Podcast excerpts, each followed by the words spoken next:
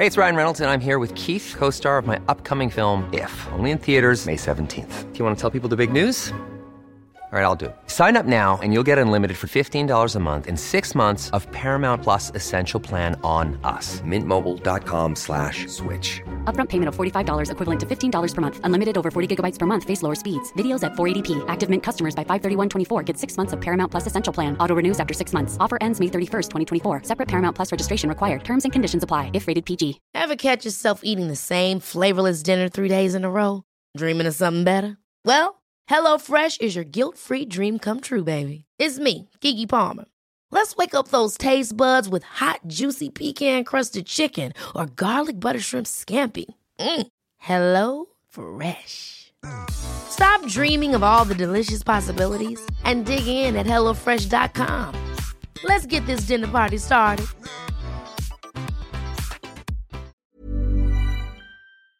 Voiture d'occasion, 150 véhicules en inventaire, lbbauto.com. GestionBloc.com est une entreprise de Lévis qui offre des services de gestion d'immeubles. Que vous soyez dans la région de Québec, Rive-Sud, Portneuf ou La Beauce, GestionBloc.com est omniprésent à vos besoins et attentes. Si vous avez de la difficulté à louer vos logements, notre superbe équipe saura vous assister. GestionBloc.com Si vous avez des travaux d'entretien à faire, notre équipe est à votre disposition.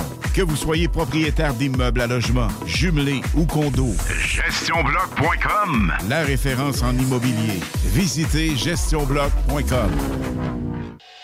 La seule station hip-hop au Québec.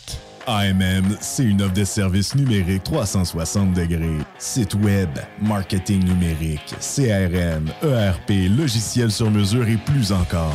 AMM, c'est moderne et toujours à l'affût des dernières tendances. Le Metaverse, vous savez c'est quoi ça? Mais avant tout, AMM, c'est une grande équipe passionnée avec un dynamisme sans fin et une expertise de pointe. Bref, AMM, c'est votre partenaire de croissance. Prêt à révolutionner numériquement votre entreprise? Ça commence par un simple clic sur le www.agencemacmedia.com. Votre poutine, un univers de poutine à découvrir. Votre poutine, c'est des frites fraîches de l'île d'Orléans, de la sauce maison, des produits artisanaux. Votrepoutine.ca, trois emplacements à Québec. Redécouvrez la poutine, celle de votre poutine. Suivez-nous sur TikTok, Instagram et Facebook. Deux pour un sur toutes nos poutines, pour un temps limité. Disponible au comptoir ou à votrepoutine.ca. Deck Boss Saint-Isidore et Deck Beauport débutent sous peu leur saison. Jouez avec le bâton de votre choix, meilleur prix garanti en équipe junior, masculin, féminin, mix ou individuellement. Inscrivez-vous maintenant à deckhockeyquebec.com. Venez vivre l'expérience unique et magique de Deck Boss et Deck Hockey Beauport. Pour les meilleurs prix garantis. Top niveau Deck Boss et Deck Beauport. Go, go, go! Deckhockeyquebec.com. Deck Beauport. Inscrivez-vous maintenant à deckhockeyquebec.com. Go, go, go! Pas pour lui. Hey, hey! Tu connais tout ça, le show du Grand Nick?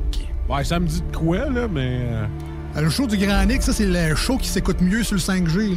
Ah oui, tu sais, parce que si tu tombes dessus, c'est comme si tu ferais 5G. hey, t'en mets chanceux, toi, le chose grand. Ah, le cœur l'est pas. Il est grand comme le complexe G. Je vous l'avais tué. Non. Je suis ton père. I, I am your father. Ah, il est pas tout seul, dans cette équipe-là? Ah non, il y a un gars, un gars, un gars, un gars, puis euh, une girl. 5G. Grand quoi? Nick. Un gars des Backstreet Boys, là. Mais en grand, avec une barbe. C'est un- beau. Piou, piou, piou. Ça manque d'effets spéciaux. Piou. Zoom, zoom, zoom. Mesdames et messieurs, voici le show du Grand Pic.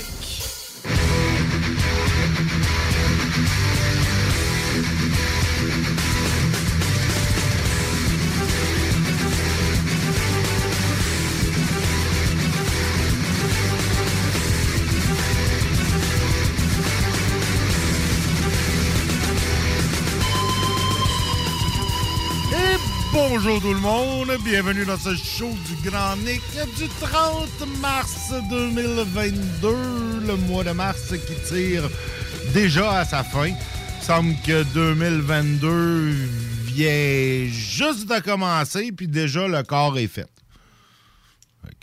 Ça va vite. Ça va vite. Euh, belle euh, journée. En fait, magnifique journée aujourd'hui avec euh, du soleil. Présentement, il fait 2 degrés Celsius euh, sur Lévis. Ça fond tranquillement, mais ça fond. Et ben, on nous annonce que ça devrait continuer à fondre. On annonce il n'y a pas de négatif de jour pour toute la semaine. En fait, demain et vendredi, on parle pluie et neige, euh, possibilité de pluie verglaçante, nuageux avec averses. Pas si pire samedi et dimanche avec possiblement quelques averses de neige, 5 degrés Celsius pour le week-end et puis du soleil là, la semaine prochaine. Mais ça, c'est encore loin. Sinon, bonjour à vous, euh, chers collègues. Allô? Salut, Nick. Ça va bien? Ben oui, ça va bien. Ça va super bien. Ça fondait aujourd'hui, pour vrai. Là, puis là, Oui. là, là, il est temps. Là, là il il est temps. T'es prêt? T'es Ouais, prêt? toi, t'es- t'es hâte de pouvoir sortir ton char de son entrée. Non, hein? t'as Il est pas comme mal. pogné dans Il la est comme glace. pas ton mal char. pogné dans. Il y en a un pogné dans la glace, l'autre il est jacké dans le décor à côté, là, euh, dans la rue, pour donner une, une chance à mon entrée de déglacer, dégivrer et revenir sur sa garnotte euh, naturelle, disons-le comme ça. Mhm. Donc, euh, ouais, j'ai hâte. Bon. Ben, écoute, moi, moi ça, ça, ça commence, là. Il y a de l'asphalte euh, dans mon entrée, euh, en partie. C'est sûr, là, il y a encore un peu de, de neige et de glace parce que j'ai comme capitulé euh, à partir du mois de mars. En fait, d'habitude, au mois de mars... C'est là que tu capitules? Je, capitule. Tu lâches prise. plus, Je lâche prise. Pourtant, il y a encore des fois des Ben non, bordées de neige au mois de Ouais, mars. ben c'est ça, non, j'ai, mais j'ai dit ça, j'ai capitulé, mais j'ai attendu au retour de la semaine de relâche. Genre à mi-mars, j'ai capitulé. Bon. Puis que j'ai pas pelleté, il en est tombé un petit peu, là, que j'ai pas pelleté, puis, puis ça va, ça. Mais Ça là- doit être très invitant, cette entrée-là. Je le sais pas. Ça fait Je sais un bout pas, que je peux les- aller chez vous. Les gens qui viennent euh, s'en plaignent pas. OK, OK. Ils sont capables de sortir de l'entrée. Ils sont capables de rentrer rentrer, dans l'entrée, de de sortir dans Ah, l'entrée. C'est des gens qui sont très agréables, à mon avis. Ah qui, oui. qui, qui tolèrent ça. Mais moi, j'ai appris que euh, mon centre de ski de fond préféré euh, en était à sa dernière semaine de- d'activité. Oh. Ce qui est quand même, euh, je pense, une saison, euh, une bonne saison. Saison prolifique, Kat. ben, On pourrait-tu aller oui. utiliser des termes, des adjectifs comme ça? Je pense ou- pas que se sont rendus jusqu'au 1er avril la semaine- l'année Je dernière. pense que non. la- la- L'année dernière, c'était comme à mi-mai que ça, Ouais, ça, ça mais a là, arrêté. euh, euh, plus tard que. hein, voyons donc. Ah, à mi-mai, à mi-mars, à mi-mars, excuse-moi. J'étais pour dire, je te suivais pas partout. Non, non, non. Là, j'étais-tu dans le champ tant que ça l'année passée? Mais euh, ils ont encore euh, damé les pistes euh, cette semaine, puis euh, les conditions. La neige est dure, ça a l'air que la glisse est bonne parce que c'est un peu glacé, mais sans être dangereux. Avec la, la journée d'aujourd'hui, ça a fait fondre un peu, ça fait que les conditions de ski étaient vraiment très bien. Penses-tu en faire un dernier, dernier tour de piste? D'ici vendredi, je pense pas avoir. Tu pourras, pourras pas faire ton dernier tour de piste, Kat. Suis très contente. Je suis allée dernièrement, là, je me suis pris une petite euh, avant-midi de congé, euh, une journée ensoleillée, mais tu sais, à genre moins 2, moins 3 degrés, c'était parfait. Je suis contente d'en avoir profité. Puis, euh, ben, c'est ça. Ça fait que ça, les, les, les, les sports d'hiver euh, tirent euh, vraiment à leur fin. Je sais pas s'il y en a des patinoires à Lévis. Est-ce qu'ils sont encore euh, en activité? Peut-être pas, hein? Ça je doit pense faire pas, je pense que ça fait déjà sont- un petit bout. Là, Quand il y a eu de un, la un pluie, cocktail, ouais. là, un peu de boîte, là, ouais. Ouais, je pense Ouais. qu'ils ont. euh, eux autres aussi ont lâché prise. On les perd vite, les patinoires, quand même, dans la saison. Hein? Euh, C'est c'est pas, euh, c'est pas long, la saison des patinoires, même Ben au non, Québec. ben non, ben non, ben là, mais rentre-leur pas ça dans la tête, là. Ils vont demander après d'avoir des patinoires réfrigérées, puis couvertes, puis toute la kit. euh. Pourquoi pas réfrigérer comme à Place Duville? Une à Lévis. Ah, il y en a, mais il y en a plein, là. Il y a plein d'arénas. Ah, ben pas extérieur, Ouais. non. mais là- On veut ça prochain, on veut ça au Key Pocket. Ah ouais, on veut ça partout. On veut, on veut plein d'affaires. On veut des parcs à chiens partout. On veut des de- patinoires Vous irez en parler avec euh, Repensons demain, là. Ouais, euh, c'est faire ça. vos revendications. Entre ça, la Grand de- Roue, on veut une patinoire à la Ah place. ouais, on veut trois, trois remontées mécaniques euh, dans Ben le non, vieux Lévis. on en ça, veut plein. Euh, ah non, mais tout le monde veut de quoi. Hein? C'est, tout- plein de monde veut de patinoire, quoi. c'est parfaitement intégré au décor. Tu vois même pas ça. Tu vois pas ça de loin. Là. C'est, ça, ça, ça s'harmonise. Réfrigéré, Mais non, mais c'est super discret. Là. La, patinoire à Place Duville, c'est parfaitement intégré euh, Effectivement. Ouais, à mais ça, son environnement. fait, ça, fait, ça a toujours été là. Puis Ben oui. c'est un espèce sais, L'agora est faite un peu en fonction de la patinoire.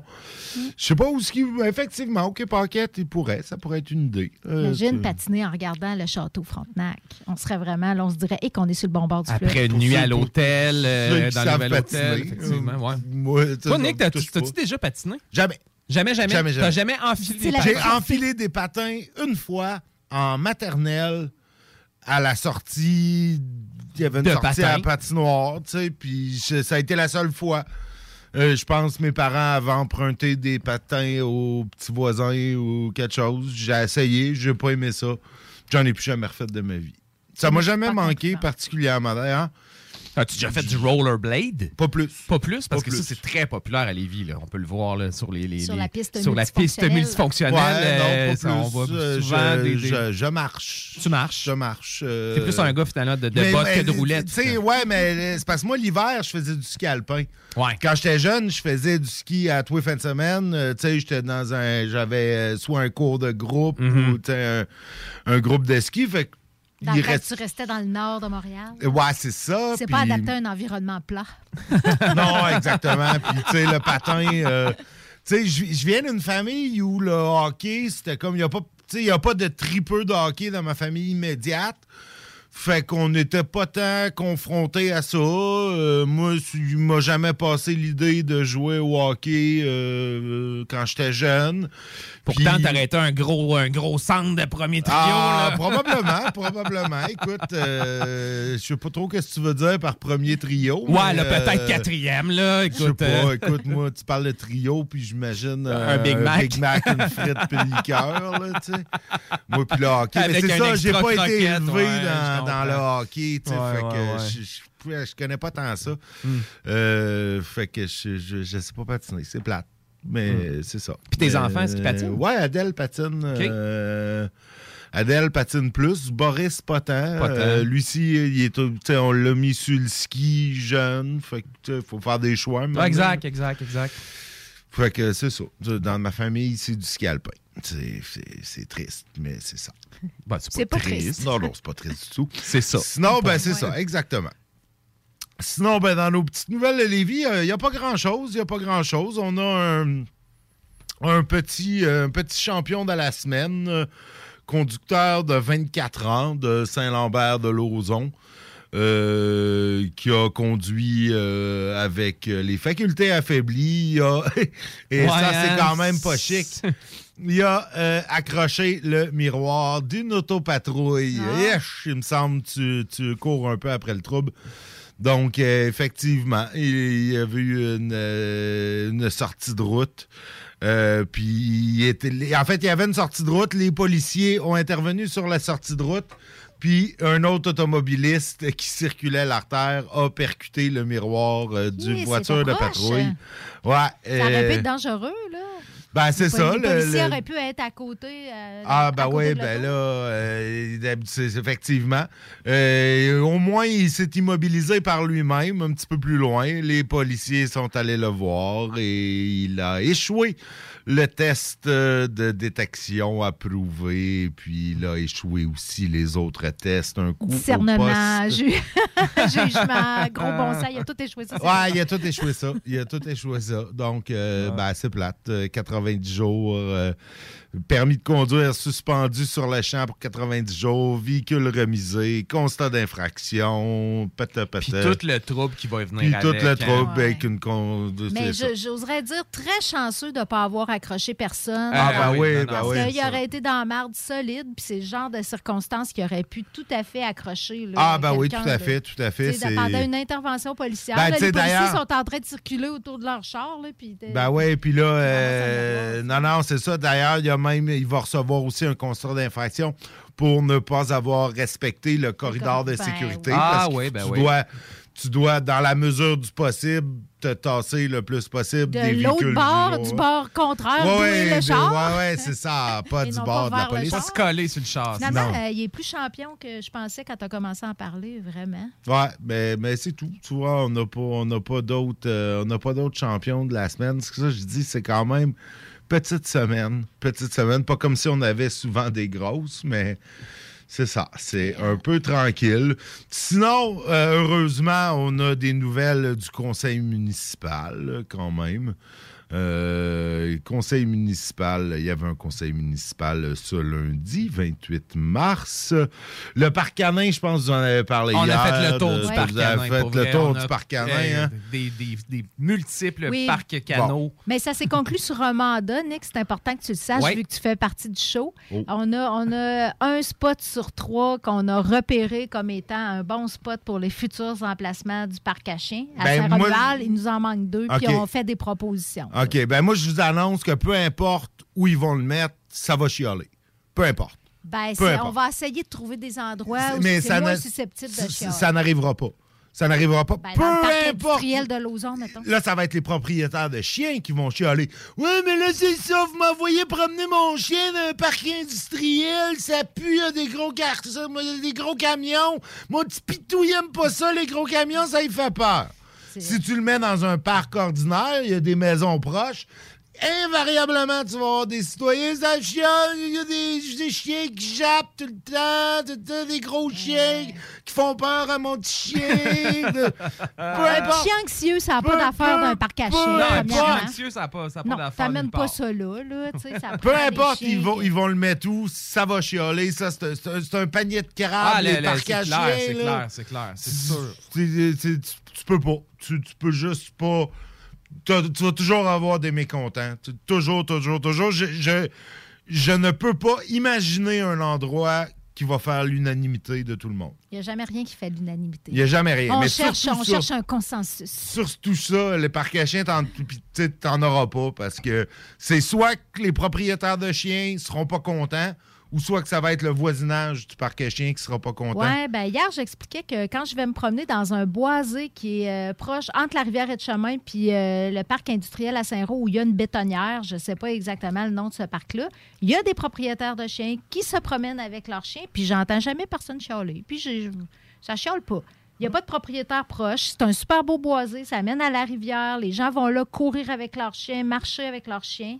Ouais, peut-être. C'est peut-être peut-être que c'est le principe du parc à chiens. Ben, c'est un peu la, même chose, Kat, euh, tu sais, dans, dans le quartier des champignons. Là. Ouais. Euh, tu sais, t'as, un boisé, justement, puis il y a ouais. souvent des propriétaires de chiens Ouais, qui, qui là, vont marcher, mais tu leurs chiens sont, sont- techniquement sont censés être en laisse. Ouais, c'est Techniquement, là. Techniquement, c'est pas le cas, C'est pas mais- le cas, c'est ça. Ouais, c'est ça le suis- principe du parc à chiens, c'est que tu laisses ton chien lousse dans un espace euh, Clôturé, assez, restreint quand même. exactement. C'est pas un, un circuit dans le bois. C'est ça. Mais en tout cas, euh, ben là, de toute façon, on avait dit qu'on n'en parlait pas du maudit parc à Pour chiens. ou contre les chiens? Ouais. La question est lancée. Euh, sinon, ben, écoutez, il y a des citoyens qui se, du vieux Lévis qui s'inquiètent euh, à cause des travaux à la résidence Notre-Dame sur la rue Fraser. Euh, Il y a des travaux, eux s'imaginent que ça va être une maison de chambre avec une quarantaine de logements de chambreurs. Bon, la ville dit que le maximum autorisé au zonage est de 13. Qui dit, qui dit vrai? Où est la vérité là-dedans? On va le savoir parce que euh, des vérifications vont être effectuées par la direction de l'urbaniste. Ouf, je suis soulagé. Est-ce qu'il y a une différence entre le le ratio, le nombre pour les logements puis le nombre pour les chambres? Parce que ce que je vois dans cette. euh, tu sais, des logements pour chambreurs. Des logements pour chambreurs, c'est pas des logements complets, c'est des chambres avec des des, aires chambres, communes. effectivement. Puis là, la ville répond non, c'est limité à 13 logements. Y a-t-il une twist là? Genre, ça peut être 13 logements, mais avec un total de Peut-être. 45 Ah, chambres. Peut-être, ça, peut-être. ouais. Peut-être. On dirait C'est qu'ils- la- parlent pas de la même chose, C'est peut-être euh. une petite entourloupe euh, comme ça dans le zonage que Mm. une chambre est considérée comme un tiers de logement, ce qui ferait que 13 x 3, 39. Fait que peut-être que les deux ont raison. Parce que les, les- les citoyens disent, ils disent qu'ils ont, ils savent ça, ils ont entendu ça, ils affirment qu'il va avoir, que le projet, ça l'implique 14 chambreurs. Euh, pas 14, 40. 40. 40 chambreurs. Puis là, ils se font répondre, non, non, inquiétez-vous pas, c'est 13 logements. C'est comme si la réponse Ah, mais peut-être qu'un Ah, logement, ouais, c'est peut-être exact. que un logement peut contenir Quatre chambres. trois chambres, Trois, quatre quatre chambres, chambres, ouais, c'est ça, c'est ça. exact. D'après moi, c'est peut-être ça l'affaire. Alors, euh, soyez vigilants. euh, euh, En même temps, on peut, c'est souvent les, les, les, les, les, logements comme ça de, de, de chambre, c'est un peu le pont entre l'itinérance puis le. le- Ouais. Tu sais, fait que ça en prend aussi. là. C'est Ben oui. sûr que c'est peut-être pas ce que tu veux comme voisinage Ben tout non, le ben, tu sais, temps. surtout, surtout, sur la rue Fraser, tu sais, t'as des baraques euh, qui valent euh, des, des millions de dollars vus sur le fleuve. C'est pas le genre de personne qui habituellement se montre compréhensif à la réalité des maisons de chambre. là. Je veux pas généraliser. Non, je comprends ce que là, tu veux dire, Nick. Mais en même temps, on peut gentrifier certains quartiers puis en dégentrifier d'autres. sais, C'est deux choses qui peuvent se faire en Je- parallèle. Je, je suis bien d'accord avec toi là-dessus. Mixité, c'est pas de la dégentrification, c'est de la mixité. Ça, c'est une, moi, c'est une résidence qui est une qui accueille présentement des personnes âgées ou c'est- Ouais, je pense. quoi? euh, on dirait que j'ai une image en tête, je suis pas sûre que c'est ça, là, mais on dirait que c'était comme un ancien petit euh, couvent ou quelque chose comme ça. hein, ça ressemble à ça. Résidence Notre-Dame, je pense. Ouais, c'est ça. C'est une. euh, je- je- ouais, c'est ça. C'était les résidences de personnes âgées, effectivement. C'est sûr que c'est toutes des belles bâtisses quasiment sur la rue Fraser. ouais, non, c'est clair. Mais tu sais, c'est sûr que. Ouais, je comprends. Mais tu sais, c'est le genre de, de logement, de chambre qui peut avoir de la supervision, puis peut-être qu'ils peuvent avoir des intervenants qui vont s'occuper de gérer ça. Il y a des ouais. projets qui existent comme ça à Lévis, entre autres un projet qui implique le Centre d'aide et prévention jeunesse, qui consiste à faire de la médiation entre les euh, propriétaires de logements, les locataires, locataires et locataires, Ouais. pour que tout ce monde-là s'entende, puis que dans l'environnement, ça soit euh, harmonieux le plus possible. Il faut les utiliser, ces ressources-là, pour des projets comme ça qui favorisent la mixité. Tout à fait. ben écoute, euh, tu pourras aller en parler aux gens de la rue Fraser. Euh, je suis sûr qu'ils vont apprécier Ils vont être tes bons conseils. Ouais, ouais, ouais. Sinon, ben, parlant de citoyens pas contents, euh, il y en a une gang qui sont pas contents que le lien mécanique se fasse Mm. euh, dans la. En fait, eux le déplaceraient, euh, grosso modo, là, ce que je comprends, euh, 300 mètres à l'ouest. exact. pour que ça rejoigne finalement Saint-Laurent La terrasse. la terrasse. Bon. Exactement. En Finalement, fait, ça va se faire à côté de l'Eldorado.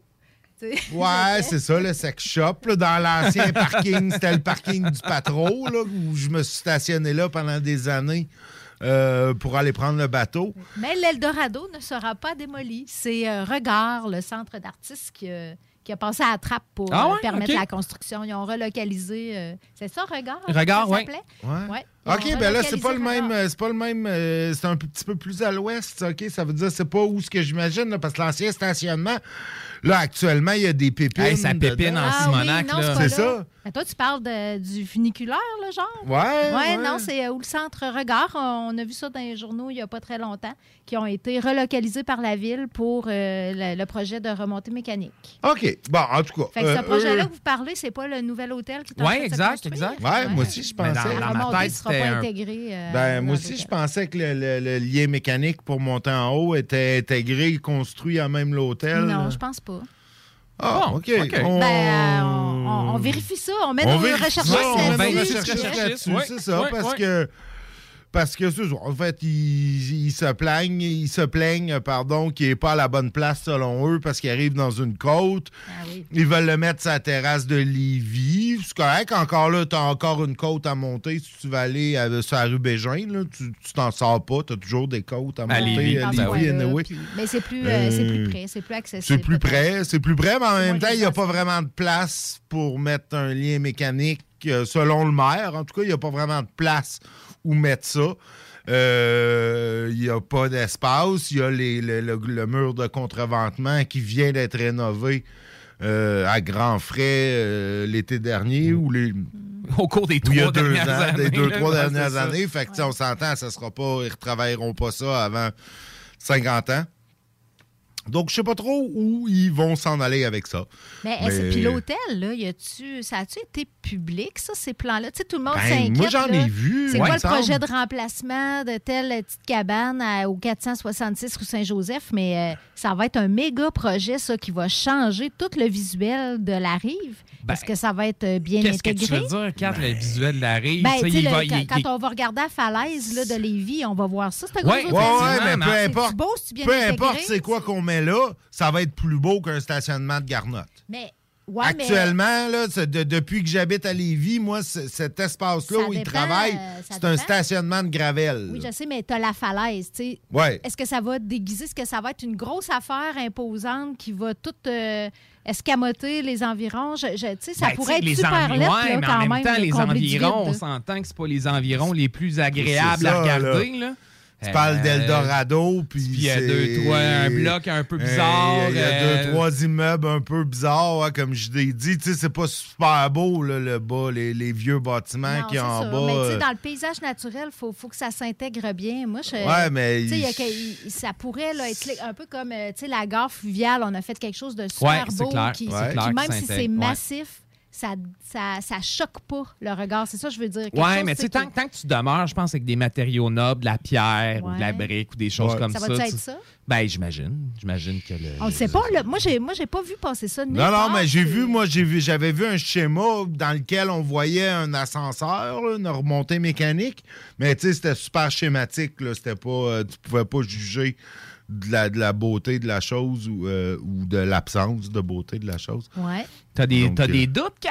Ben, tu sais, je me dis, s'il y a une place qu'on veut que ça soit beau, tu sais, si, si nous sacrait une grosse affaire lettre, là, qui, qui serait. Tu euh, veux dire comme les condos qu'ils ont mis euh, à côté de la gare, là, les- tous les gros condos. Oui, c'est ça. Les exemples ne manquent pas. Tu sais, on, en- on est bon pour en faire des gros blocs. euh, Des qui gros ont- condos euh, qu'on a fait là. Ouais, Avec les nouveaux matériaux qui ont tout fini par se ressembler. Là, Ouais. Des affaires qui finissent. Non, On va probablement être ça. J'ai- J'aimerais ça que ça soit quelque chose de hot, là, tu sais, qui utilise, comme tu dis, des matériaux nobles, peut-être du verre, qui ait de la transparence, parce que c'est une belle falaise quand Ouais, même. mais ça, aussi. a ça va être donné nature. au privé. Le privé, ils vont vouloir construire au plus bas coût possible. Ben, c'est ça qui me euh, fait peur. Il y ben, aurait- c'est il y aurait ça, du- mais- Imaginez là, la pi- une piscine infinie là, sur le top de la falaise là, avec. euh, que Non, tu vas avoir la remontée mécanique du Ça, vieux ouais, Lévis. ça, ah, Parle-moi pas là-dessus. Ah. Un autre testifie d'affaires qui peut être. Ça peut-tu être assez lettre? Non, mais tu sais, quand tu regardes le funiculaire à Québec, c'est pas, c'est pas beau, là. C'est Non. pas esthétique. Non. Tu sais, c'est pas. euh, ça,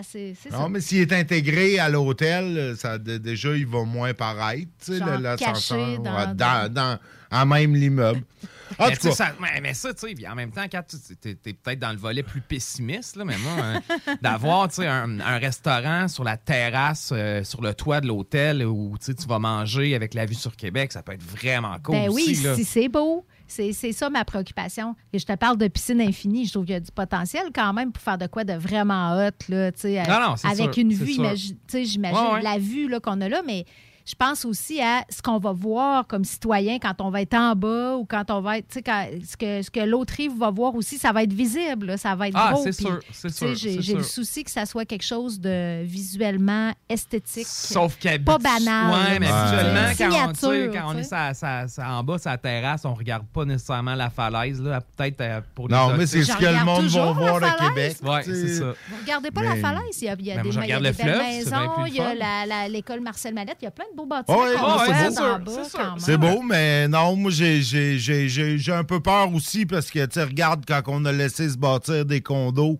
dans ce coin-là, euh, tu, peux, tu peux avoir difficilement plus quelconque comme immeuble à quelqu'un- condo. ben là. oui, quelqu'un qui va nous sacrer du style néoclassique Renaissance là, avec. euh, Ah statues, vraiment, des- ils vont, ils vont construire ce qui, ils euh, vont construire ce qui coûte le moins cher, euh, ça avec les matériaux. En les plus- fonction des règles En fonction de ce qui, ce, qui, ce, qui, ce qui est le moins cher de ce temps-ci. tu sais. Pas mal sûr, ça va être ça. Là-dessus, on s'en va en pause parce qu'on a dépassé notre temps. Dépêche Mode, Dire Straits. Vous rêvez d'une cuisine faite sur mesure pour vous? Oubliez les délais d'attente et les pénuries de matériaux. Grâce à sa grande capacité de production, Armoire PMM peut livrer et installer vos armoires de cuisine en cinq jours après la prise de mesure. CJMD 969.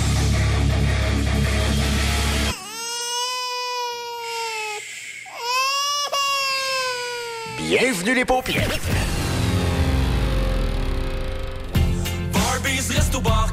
Venez essayer notre fameuse brochette de poulet, notre tendre bavette, les délicieuses crevettes papillons ou nos côtes levées qui tombent de l'os. Trois restos, le Bonneuf Lévis et sur le boulevard Laurier à Sainte-Foy.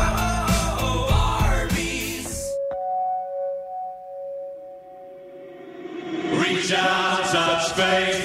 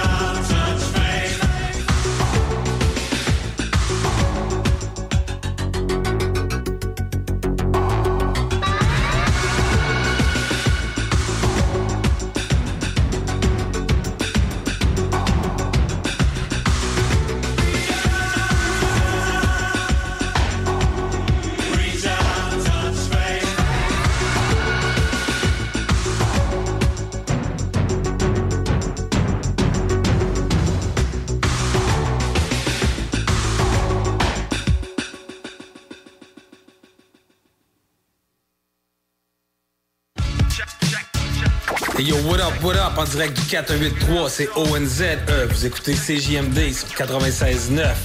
Check ça.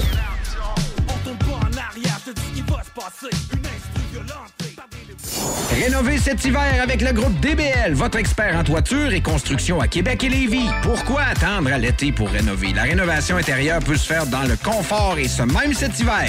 Vous pensez refaire votre salle de bain, aménager votre sous-sol ou simplement embellir votre résidence ou votre commerce? Groupe DBL dépassera vos attentes par l'engagement de ses équipes hautement qualifiées en n'utilisant que des produits de performance supérieure. Groupe DBL cumule plus de 40 ans d'expérience. Planifiez vos projets dès maintenant en contactant Groupe DBL au 418-681-2522 ou en ligne à groupedbl.com.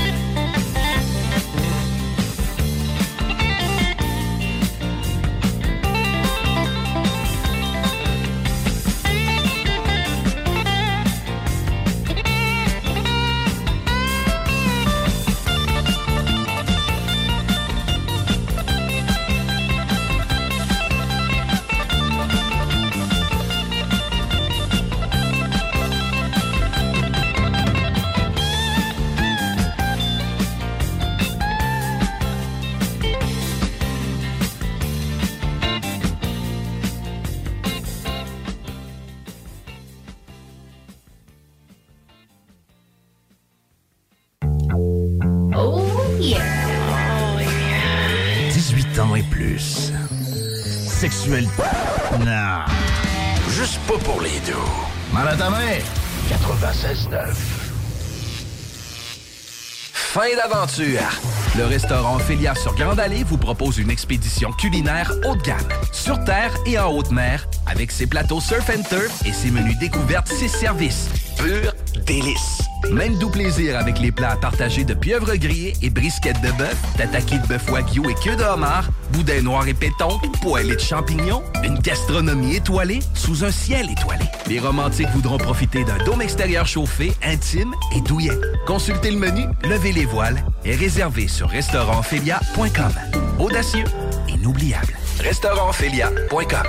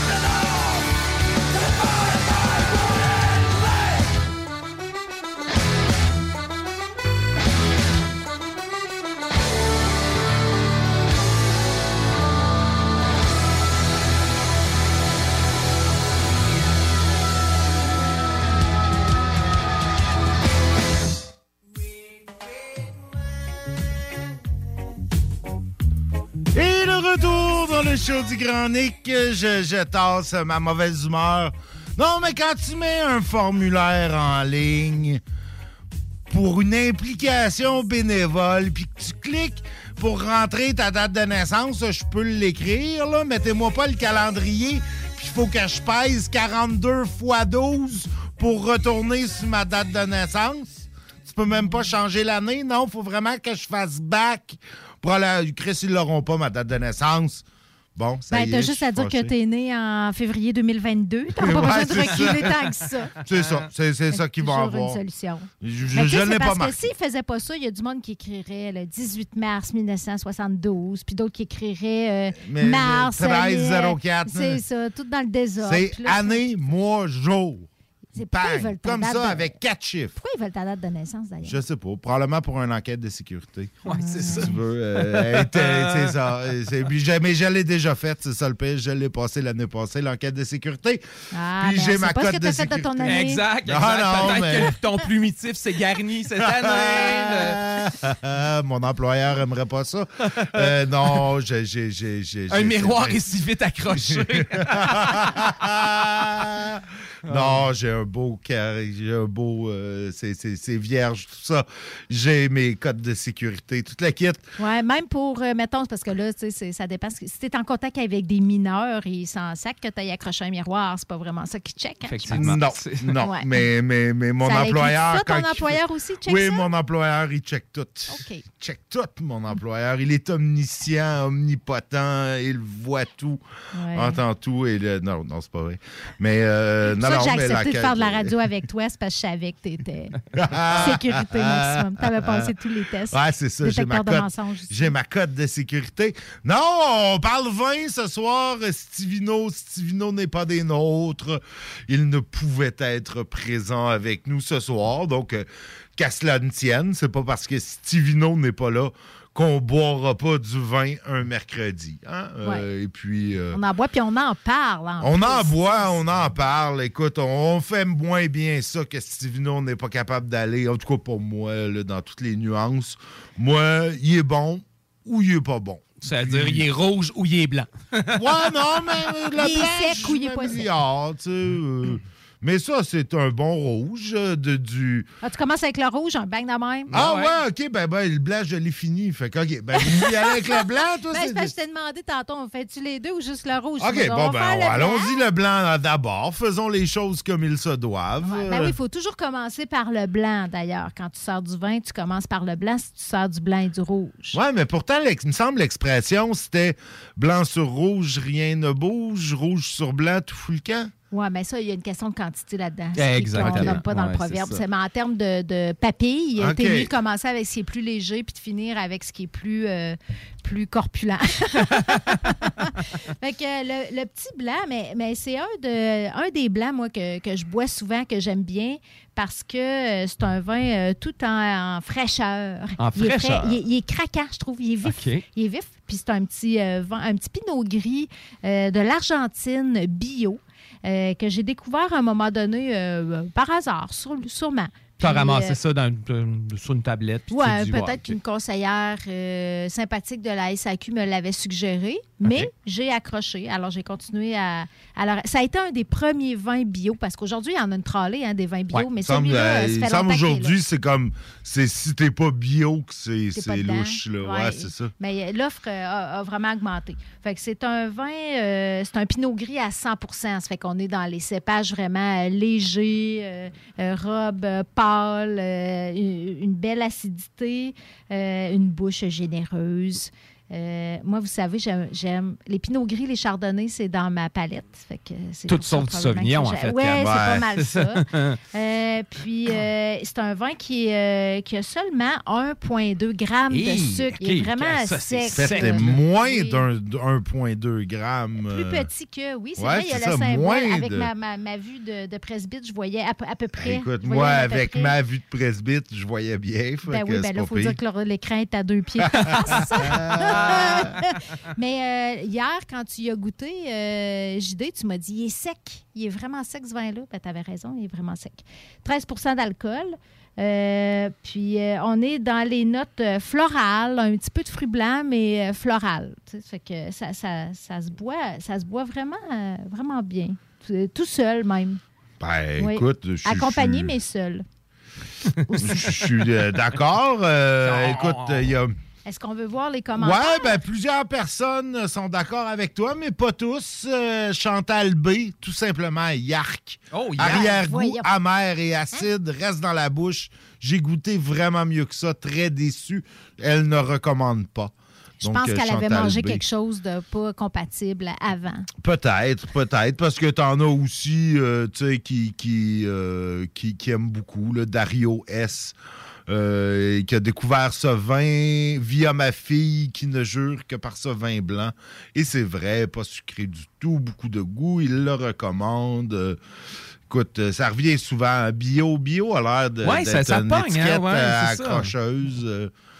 Mais là, on parle pas de biodynamie, Nick. là, on parle juste de bio-bio. là. Ben là, je sais pas, je sais pas la, la- Ça- le ça site de la SAQ s'ils font la distinction avec biodynamie, euh, le, le- Non, ça, le- faut le- lire un peu plus. L'homéopathie du vin, là, ça c'est... c'est- c'est, euh, oh, oh.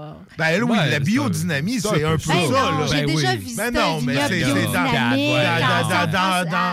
dans- d'enterrer Ben une corne de bœuf Ben remplie de Voyons. le soir de la pleine lune. Le soir de la pleine lune. Vous êtes mal renseigné. va regarder, ben, écoute, va regarder sur Wikipédia la définition de biodynamie. Ben, ah, là. Wikipédia, euh, source, euh, on s'entend. euh, Euh, source. euh, C'est la vérité qu'un grand Ben oui, ben oui, parce que tu penses que toi, le vigneron qui, lui, pratiquait la biodynamie, lui, ah oui, oui, lui, c'est super euh, objectif. ce Ben non, mais il nous expliquait qu'est-ce que ça vous, il nous expliquait comment il appliquait la biodynamie. Puis c'est, c'est, écoute, c'était des choses aussi concrètes que Qu'un sacrifice de- de chèvre? que non, mais d'avoir des animaux qui mangent les mauvaises herbes plutôt que de mettre les pesticides. Puis ces animaux-là, euh, évidemment, euh, engraissent aussi la terre, donc l'enrichissent. C'est pas, euh, il y avait pas de rite, tout ça. C'était très, très, très concret là. Écoute, c'est un système de production agricole magique issu du courant ésotérique de l'anthroposophie. Ben, ben, ben ça, ouais, non. Oui, ben écoute. Il n'y avait rien euh, de ça dans le vignoble que j'ai visité. Ben non, mais là, Euh, c'est parce que euh, lui, il mettait pas ça de l'avant ou c'était pas là, un toi, vrai dis que vignoble c'est plus crédible. Ce que tu lis sur Wikipédia, tu le crois plus que ce que j'ai vu de mes yeux. Ben moi, non, je, place je crois que lui disait ça. Est-ce que est-ce qu'il appliquait la vraie biodynamie telle qu'elle est telle qu'elle est Prescrite par- prescrite par- par, Rudolf Steiner? Tu sais, c'est ça un peu. On s'égare, on s'égare. On s'égare, mais tu sais, il y a, il y a- écoute, il y a plein de, de, de, de- références. C'est une page Wikipédia euh, bien étoffée là, sur Wikipédia en français. Euh, J'écoute, tu sais, j'ai comme En tout cas, j'ai pas, vu 73. de, j'ai pas vu de rituel d'animaux euh, sacrifiés. Ouais, parce que t'as pas couché il là, était, Kat. il était très vivant, il participait activement au, euh, à, à la, bou- au, au broutage des mauvaises herbes puis à Ah, ouais, l'engraissage non, des ça, pieds de vigne. C'est ça, mais c'est ça. Mais en tout cas, mais tu sais, la, la- la science euh, avec un grand S Ouais. est pas vraiment, en tout cas, parce que t'as as, des trucs là, euh, les, avec les éléments puis les, les signes Ben, du moi, zodiaque. Ce que j'ai compris de la biodynamie, c'était utiliser plusieurs éléments euh, de, de la, de la nature qui, qui peuvent s'en- euh, s'entraider les unes les autres. Là, que quand ils sont en interaction, ils s'entraident puis ils se complètent pour éviter justement l'intervention de produits euh, pesticides, insecticides, etc. Là, ça fait que c'était comme ça, utiliser des ressources. C'est comme, euh, par exemple, un principe comme éviter la monoculture.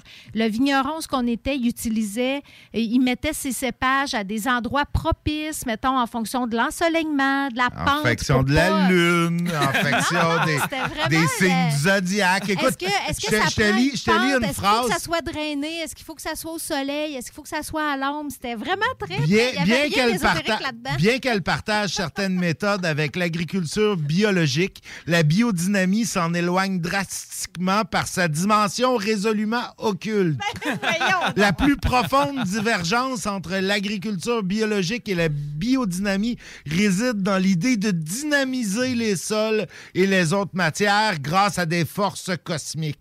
Et là, je cite Rudolf Steiner, qui est, qui est le, le- le- le- penseur derrière ça. là. Donc, j'ai- j'émets des doutes. Mais, mais oui, je suis d'accord que de ne pas utiliser des tondeuses à gaz puis d'avoir des chèvres qui broutent, c'est rien qu'une bonne affaire, mais. Mais c'est ça. De là à dire que c'est à cause des phases de la Lune et euh, des signes du zodiaque euh, qui, qui prévaut quand Ah, ben, t'enterres à ta, bouse de que toi, ta corne de bouse. C'est sûr que si euh, pendant ma visite, j'avais eu ce genre d'explication. Mais, mais, mais peut-être qu'il y a peut-être qu'il y a- place. peut-être que lui se dit biodynamique, mais qui a, qui a laissé tomber. Peut-être a beaucoup de vignerons Ben oui. qui utilisent certaines euh, techniques issues de la biodynamie, sont pas vraiment Il y a biodynamiques. peut-être eu euh, un schisme dans l'église de biodynamie. biodynamie. c'est ça, là, parce qu'on parle, c'est classé Ouais. parmi les pseudosciences. Et tout ça, les pseudosciences dans le show du Grand Nick, c'est On non. n'aime pas ça. C'est non. Non. J'ai mis dans Non. la marde avec ça. Dans la bouse, qu'on dit, dans la bouse. oui, si on veut utiliser le langage biodynamique. Oui, tout à fait. Tout à fait. Mais, mais Non, toujours est-il, on revient, on, on repasse au rouge, on passe au rouge. J'aime ça, moi, passer au rouge. On parle euh, du vin Les Darons euh, de, de Jeff Carrel, un vin du Languedoc-Roussillon. Moi, je trouve toujours que de prononcer le nom de Languedoc-Roussillon, ça fait un peu. euh, je bois du vin du Languedoc. Ah, ça fait très médiéval, moi, je Ouais. trouve, le Languedoc. La Languedoc, ça doit venir de là, d'ailleurs. La Languedoc. Ben, tu sais que c'est. Ah, Ben que oui, ben oui, tout à fait, tout à fait. C'est une sûrement vu ça dans des mots croisés à quelque part. Dans des mots croisés, ben, Dans un quiz. Oui, oui, oui, tout à fait. C'est une vieille langue euh, qui, qui- qui était parlée en France avec tout plein de tout plein de langues qui ont aujourd'hui disparu. Ouais, là, genre de dialecte des dialectes régionaux en France, euh, il y en a plein. Mais là, on parle, écoute, d'un d'un excellent vin du Languedoc-Roussillon. En fait, le Daron, D-A-R-O-N-S, qui est un vin euh, d'appellation du, du- du Languedoc, en fait. Un vin composé à 70% de grenache, 20% de carignan et 10% de syrah. Quand même euh, assez sec pour un vin rouge avec seulement 3,2 grammes de sucre par litre. Donc, euh, En bas de presque pas 5, sucre, en très bas de bas 5 sucre, c'est bon. mais euh, bon, la note, euh, la note est quand même, euh, quand même de 4,2 sur 5. C'est. Pourtant, moi, je vois juste des bonnes notes. Il doit en avoir là, ces autres pages qui sont bien faibles. Euh, ouais, goût de vinaigre, euh, pas apprécié du tout. Vinaigre, c'est D'après moi, euh, et humidité, euh, c'est parce que ta bouteille était bouchonnée. Peut-être euh, t'es tombé sur une pas bonne. Ramène-la à SAQ, il t'en redonne une nouvelle. Il pose même pas de questions. Mais euh, non, c'est un excellent vin. euh, on parle d'un vin de vieille vigne. euh, c'est. Je vois, on voit pas nécessairement la différence. euh, la différence en bouche ici, mais, mais nous, dans le show du Grand Nick, on aime On ça, aime les, ça, les vieilles, vieilles vignes. vignes. Oui, oui, oui. Tout à fait. On fait pas d'angisme. Non, non, non, pas du tout, pas nous. Belle Euh, vieille vigne, c'est super bon. là. Bon, bon, D'ailleurs, bon, bon, bon, une, une vigne, un pied de vigne, on appelle ça un cep. Oui, Ça peut c'est, être euh, très, très pratique euh, dans les mots croisés. Oui. Tout à fait. Mais oui. Tout à fait. Un petit beau on petit mot de trois lettres, tu connais ça. Tu- Ben oui, c'est sûr. Quand, quand que t'es je- très bonne dans les petits mots, c'est quand les mots à l'ange que là, sait moins euh, qu'est-ce qu'ils veulent dire. Mais euh, Ouais, ouais, ouais. non. Je connais des grands mots aussi. là. Ben oui, Des grands mots de sais, 5 c'est des lettres. farces. là. J'en connais plein. Mais non, on parle d'un vin euh, qui est très euh, apprécié, au moins du côté français. Du côté anglais, qu'est-ce que ça dit? Avec l'Ossobuco, c'est conseillé, Oh! Nick, oui. Oui, c'est. c'est bon, retiens ça? Je retiens C'est ça. un je mec retiens ça, euh, j'aime que je le- crois le qui est particulièrement apprécié dans ton entourage? Ouais, mon père aime bien faire le sobuco. euh, il aime bien ça.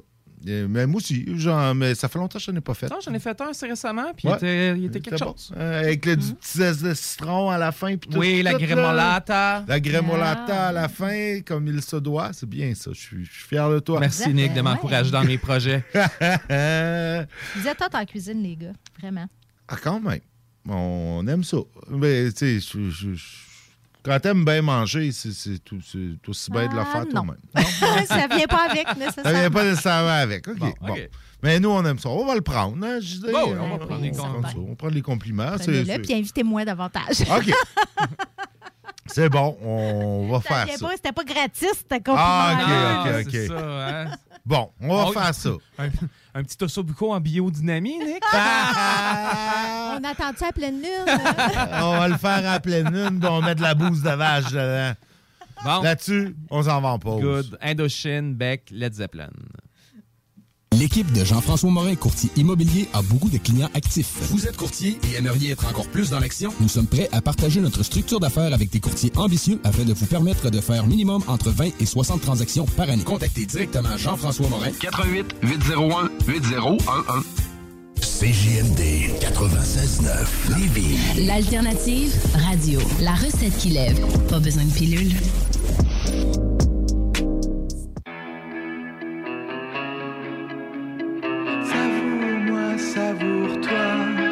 Savoure le rouge, mon amour.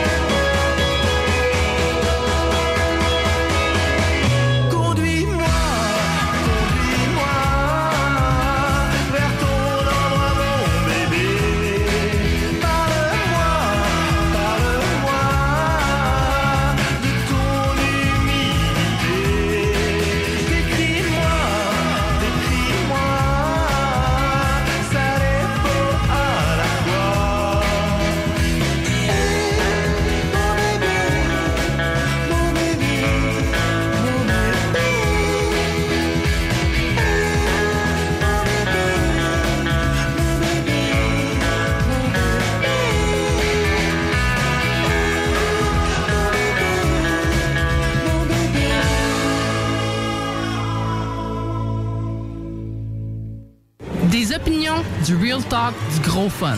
Tu te cherches une voiture d'occasion? 150 véhicules en inventaire? lbbauto.com Venez essayer notre fameuse brochette de poulet, notre tendre bavette, les délicieuses crevettes papillons ou nos côtes levées qui tombent de l'os. Trois restos, le Bonneuf-Lévis et sur le boulevard Laurier à Sainte-Foy.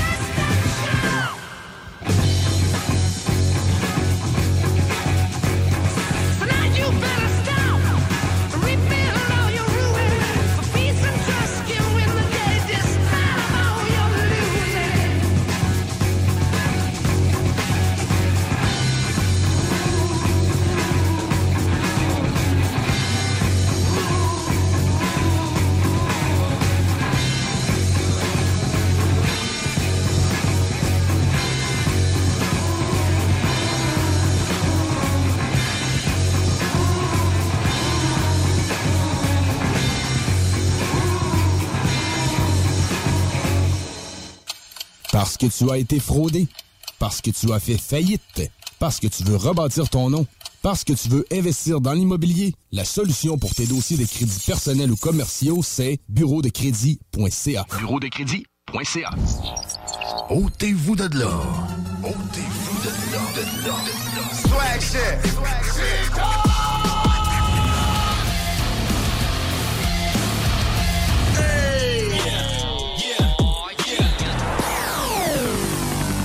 CJMD 96.9. 96.9.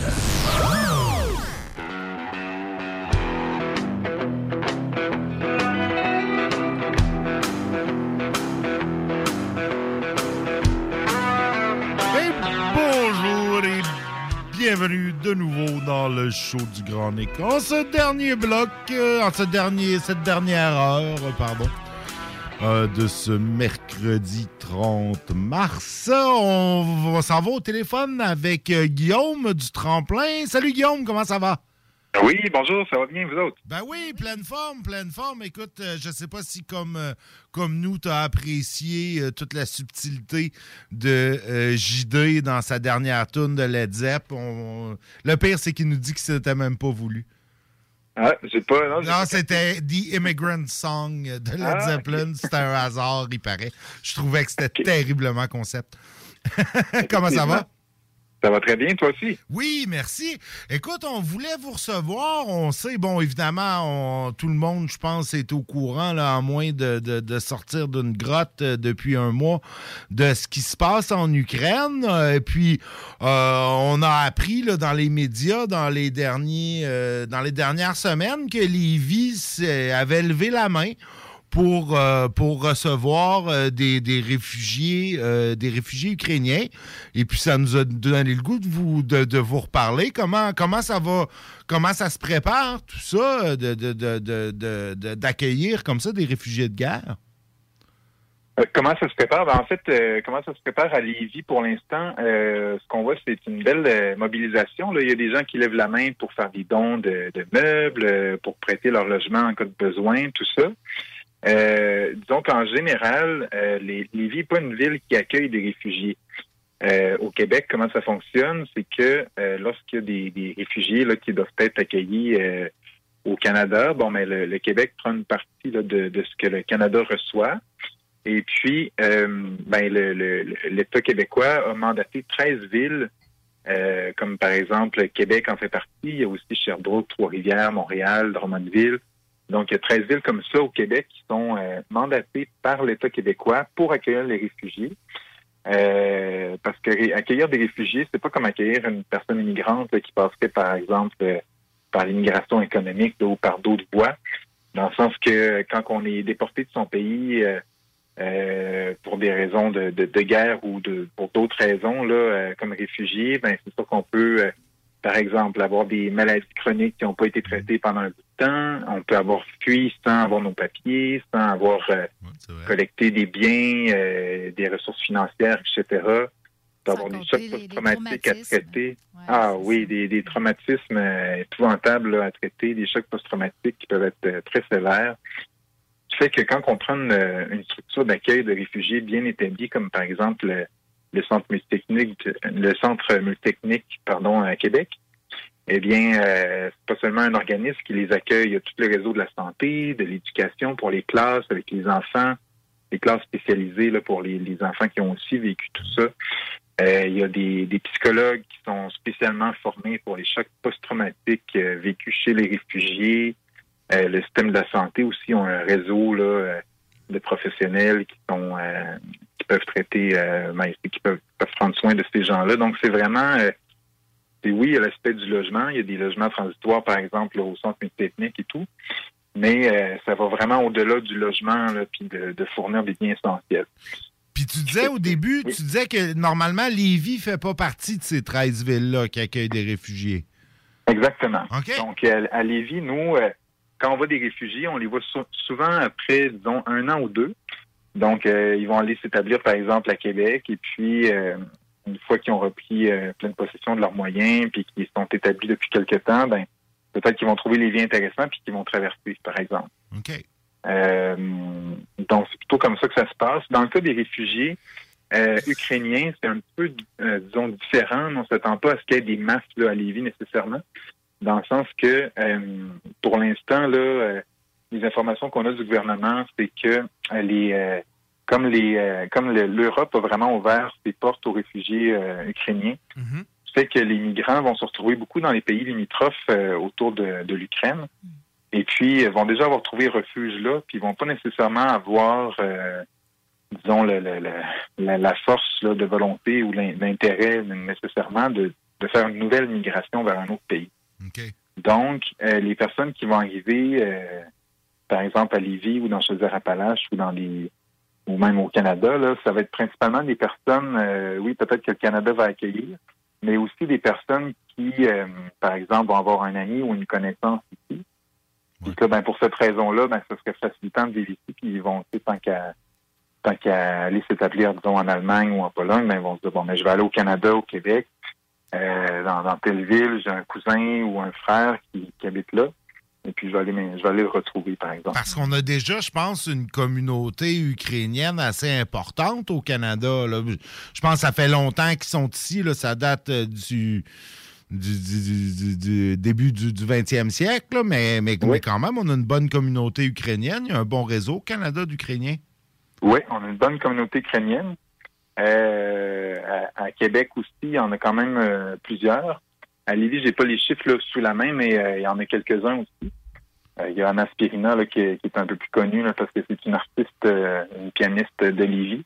Mais euh, en a- c'est sûr qu'il y en a d'autres aussi. Et puis, euh, euh, donc pour ces raisons-là, ben, on s'attend peut-être à ce qu'il y en ait quelques-uns, mais on s'attend pas à ce qu'il y ait, euh, à ce qu'il y ait full nécessairement à Lévis. En- en Donc, euh, oui. Oui, euh, Guillaume, excuse-moi, mais Tu parlais de tout- toute l'infrastructure que ça, qui se met en place normalement pour accueillir des personnes réfugiées. Puis là, ben, Lévis, euh, Lévis a levé la main rapidement, là, euh, compte tenu de l'urgence de la situation. Qu- Qu'est-ce que ça Oui. implique pour le tremplin euh, pour être en mesure là, de bien accueillir ces personnes-là? C'est un travail, euh, j'imagine, assez gigantesque là, à- à- que vous devez faire avec des partenaires.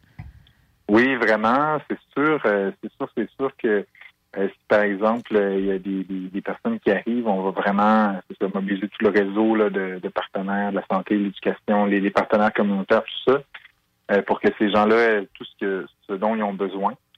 Euh, quitte à aller prendre conseil avec euh, nos, euh, nos partenaires à Québec aussi, là, si jamais le, le- le besoin s'en faisait sentir. Par contre, comme je disais, ça risque d'être quand même assez au compte-goutte. Donc là, au dernier nouvelle, je pense qu'on a une, une personne ou une famille là, qui est arrivée. Donc, euh, donc euh, euh, c'est ça, c'est pas, c'est pas, on dirait, on n'est pas sur le pied de, de- on n'est pas en panique là. On a la situation sous contrôle.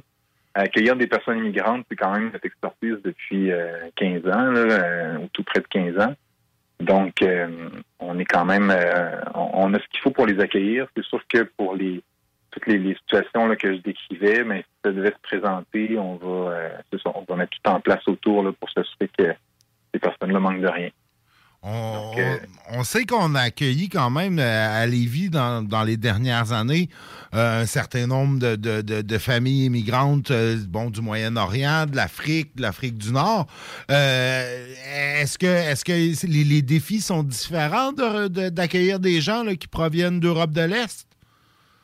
Ben oui, je vous dirais que chaque euh, chaque euh, chaque culture ses- euh, immigrer là, quand on change de pays, ben oui, on pense toujours à la langue, mais la, question des codes, des codes culturels est une des, des- des questions qui est les plus difficiles à maîtriser quand on change de, de pays puis de culture, puis tout dépendamment de quel point la culture d'origine est loin de la culture d'accueil.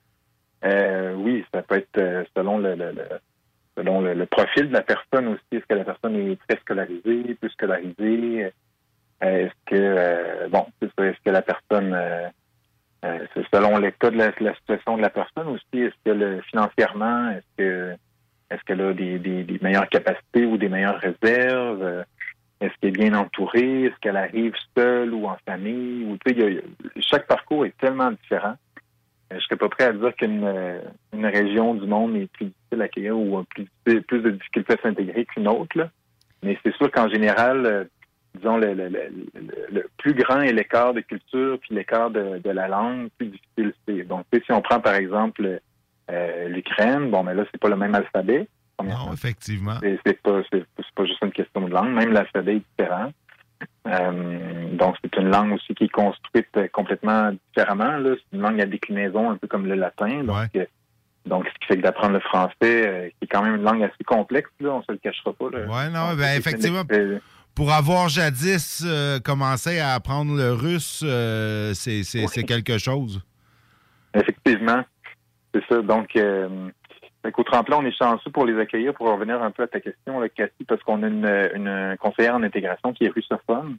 Donc, comme la plupart des Ukrainiens parlent euh, aussi russe, probablement pas tous, là, mais euh, c'est euh, c'est un pays où la- la- la- le russe est quand même assez maîtrisé. Ben, donc, ça va vraiment faciliter les choses là, pour les accueillir, les familles qui pourront se présenter. Je pense qu'il ne faut pas, faut pas sous-estimer aussi dans le. Tu parles des codes culturels, de la langue, mais euh, le statut de réfugié, c'est vraiment un statut très différent d'un immigrant économique, comme tu parlais. Tu sais, la, la- la- c'est un, ch- c'est pas un choix, hein, être réfugié, c'est un non-choix. Euh, puis euh, il y a une charge émotive associée à ça. Tu sais, les gens arrivent, ils ils ont pas voulu, là, ils n'ont pas souhaité quitter leur pays, ils peuvent euh, vivre euh, des émotions très fortes par rapport à ça, hein, de la colère, euh, de la frustration, d'être complètement désorganisés, ils n'ont pas pu planifier. Là. Fait que ça, ça doit vraiment être quelque chose aussi de... Ah, Il faut, faut être capable de les accompagner là-dedans. Là. Puis, même pour quelqu'un qui l'a choisi, les défis sont, sont quand même importants. Tu es quand même, en quelque sorte, un déraciné là, quand tu changes de pays. Fait que je, je, je suis... euh, tu sais, je- j'essaye de me mettre un peu à la place là, de ces personnes-là. Puis je me dis, oh mon Dieu, que ça doit être, euh, ça, ça doit être un défi de plus dans l'intégration. Puis, puis quand tu es réfugié, est-ce que la durée de ton séjour dans le pays d'accueil. Qu- Qu'est-ce qui détermine la durée? Euh, C'est la, c'est Oui. la sécurité dans ton pays d'origine, j'imagine? Ou, ou, euh, en fait, euh, ben, c'est une bonne question. Euh, il y, a- il y a deux, disons, il y a deux catégories d'immigration qui sont qualifiées de réfugiés là, euh, souvent, mais euh, qui sont quand même assez différentes. Donc, il y a le fait d'être un, un réfugié comme tel.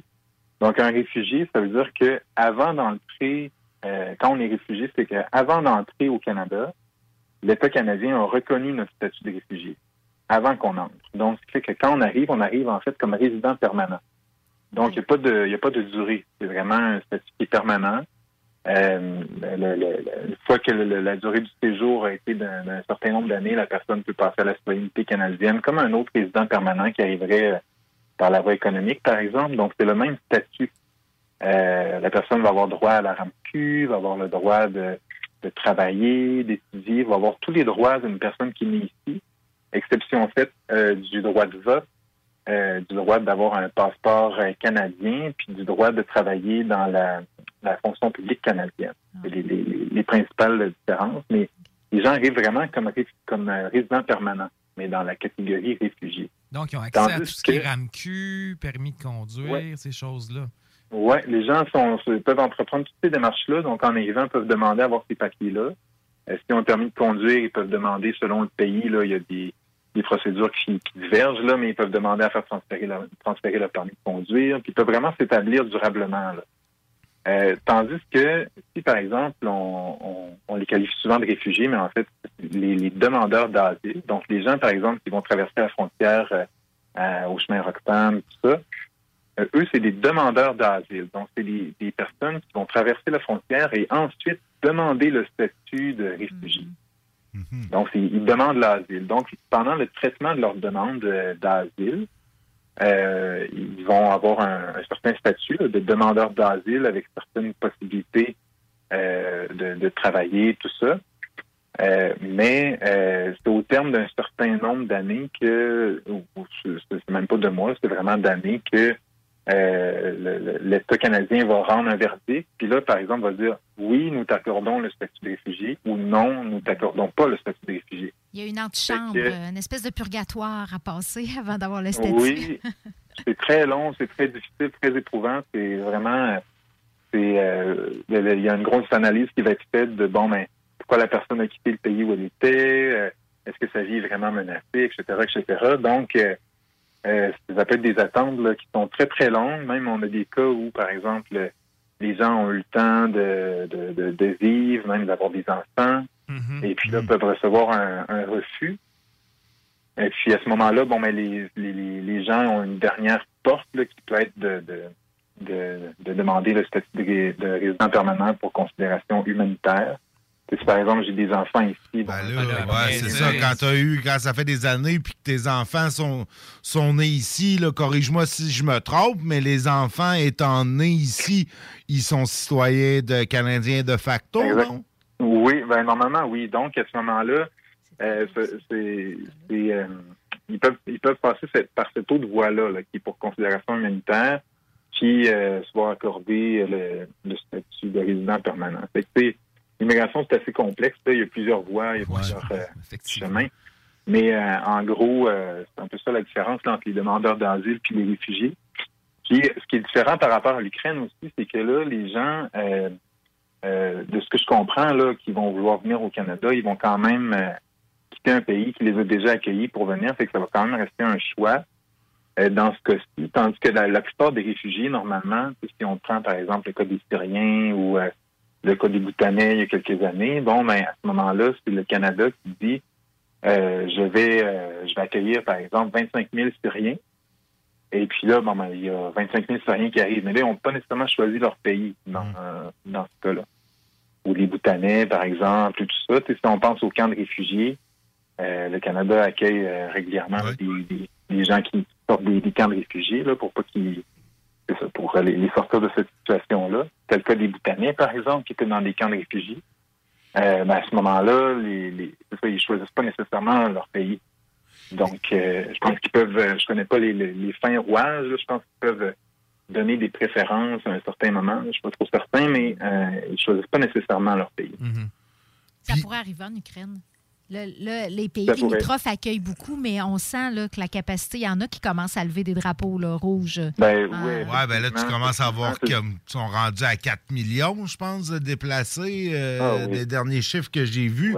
Il y a des Euh, petits pays, là, ben là, c'est ça. Ben ouais, puis là, à un moment donné, la Pologne, euh, bon, t'as la Pologne, la Roumanie, c'est quand même assez gros. La, la Ouais. Moldavie, on s'entend qu'ils ont probablement pas les capacités pour en accueillir euh, des millions. là. Non, puis c'est pas nécessairement un pays sûr, la Moldavie, en ce moment. Là. Ouais, non, c'est ça, sont vraiment pas là. Donc, euh, mais oui, effectivement, tu fais bien de, de le mentionner. Là, la situation, on suit ça de près parce que ça pourrait vraiment évoluer. Puis, euh, euh, effectivement, là, les, pour l'instant, les villes qui sont euh, qui ont été ciblées pour accueillir euh, en cas d'arrivée un peu plus massive, là, par exemple, les, les Ukrainiens, c'est euh, vraiment Québec et Montréal. Euh, pour l'instant, c'est toujours tout est toujours pour l'instant parce que la situation évolue tellement vite, puis justement, on sait pas, euh, on sait pas euh, le, le, le, le, le- flux de migrants continue à augmenter en Europe, puis on sait pas où est-ce que cette euh, guerre-là va s'arrêter. Là, est-ce que la Russie va frapper, par exemple, en, en Moldavie ou dans d'autres pays Là, c'est pas. Ouais, non, effectivement, certain, il pourrait avoir une vague de, de, de Géorgiens euh, dans une euh, dans un avenir proche si euh, si la Russie décide de, de, de refaire ses frontières euh, Ouais, ses frontières ouais. Oui, exactement. Puis je dirais que de, par, ben, par d'autres réseaux, j'entends aussi des, des Russes qui veulent quitter leur pays. Veulent Ah, ouais. leur Ouais, c'est pays vrai. carrément. Ouais. Euh, parce que oui, le- le- les, les, les Russes euh, sont, sont très victimes de propagande là, de leur gouvernement. Là, et ont beaucoup de- il y a beaucoup de désinformation. Il y en a qui, qui embarquent dans cette propagande-là, mais il y en a aussi beaucoup qui en sont conscients, puis qui, qui sont conscients du danger dans lequel ils sont en ce moment dans, dans leur pays, puis qui veulent sortir, là, qui veulent euh, aller trouver refuge dans un pays plus sécuritaire. Euh, donc, moi, c'est des, des, des choses que j'entends aussi. Euh, c'est- une autre possibilité qu'il pourrait y avoir des, des migrants russes, euh, peut-être pas en, en- dans la même quantité, là, bien évidemment, puis dans une manière peut-être plus euh, coordonnée, là, mais euh, dans les canaux plus, plus habituels probablement, mais il reste y avoir aussi des gens qui quittent la Russie. Ben, c'est extrêmement intéressant tout ça. Merci euh, énormément, Guillaume. On va garder contact. On peut-être faire un suivi dans quelques semaines, quelques mois, voir si euh, s'il y en a qui sont venus. Peut-être même s'il y en a des. J'aimerais ça parler avec des gens, euh, avec des Ukrainiens, des gens qui ont, qui ont, qui ont vécu là-bas. On garde, euh, on garde contact. Oui, avec grand plaisir. Ben, merci beaucoup. Une belle soirée à toi. Oui, merci de l'invitation. Merci, salut. Ben, merci beaucoup. Nous, on s'en va à la pause et on revient avec une chronique cinéma. On s'en va écouter du Fred, du Pépé sa guitare et Gogol Bordello. La seule station hip-hop au Québec. That's it. CJMD. I like the way you work it. No digging. Que ce soit sur la rive nord ou rive sud de Québec, quand on parle de clôture, on pense immédiatement à la famille Terrien. Pour la sécurité ou l'intimité, nous avons tous les choix de clôture pour vous servir. Maille de chêne, composite, verre, ornemental ou en bois de cèdre. Clôture Terrien se démarque avec 4.8 étoiles sur 5 et le plus grand nombre d'avis Google pour leur service professionnel. Clôture Terrien, l'art de bien s'entourer. 88 473 2783. clôtureterrien.com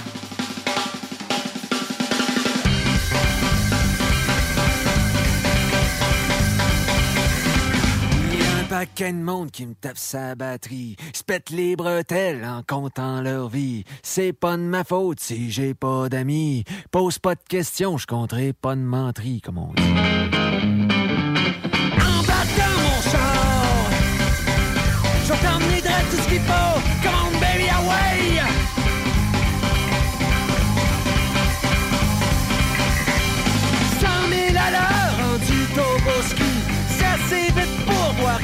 C'est pas de ma faute si j'ai pas d'amis. Tu peux sortir, mais à mon avis, t'es mieux dans mon char. Je vais te mettre la radio. Come baby, away!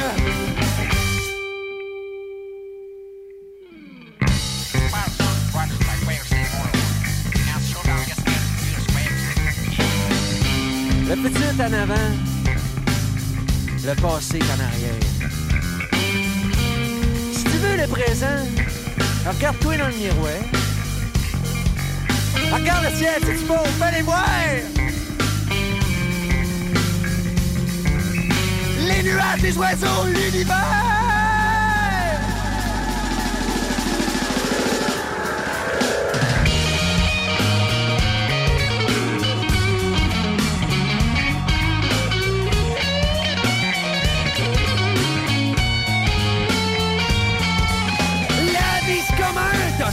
Ça gravelle. Check en arrière, la poussière d'étoiles. C'est pas de ma faute si j'ai pas d'amis. C'est moi le messie, pis j'suis toujours en vie. Saint, saint, saint, mon char. Assise à ma droite, come on baby, away.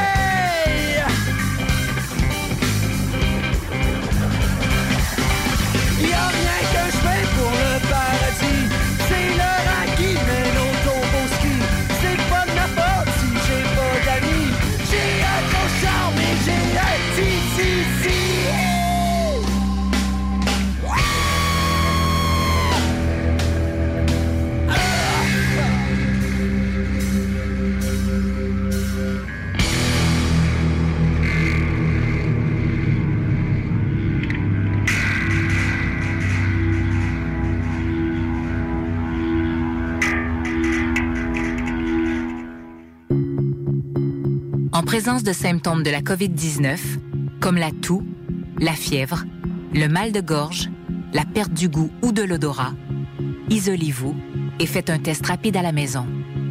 Pour en savoir plus et connaître les consignes d'isolement à respecter pour vous et ceux qui vivent avec vous selon votre résultat de test rapide, consultez québec.ca baroblique isolement. On continue de se protéger. Un message du gouvernement du Québec.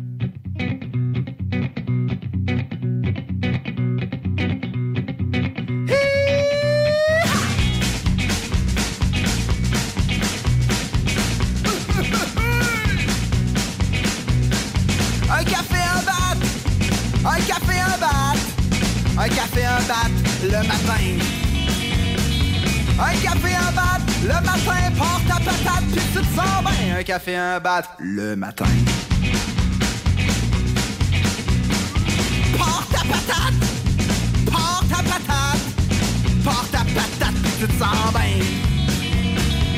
Porte ta patate puis tu te sens bien. Tu la un de faim. Un café, un bat le matin. Ok, solo banjo, let's go!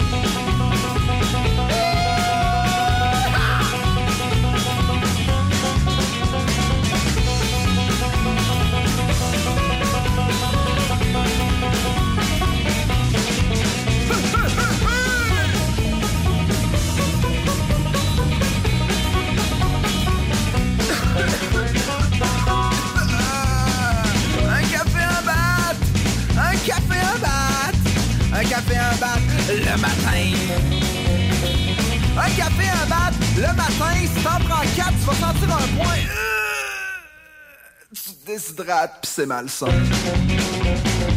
4 cafés, 4 battes le matin. 4 cafés, 4 battes le matin.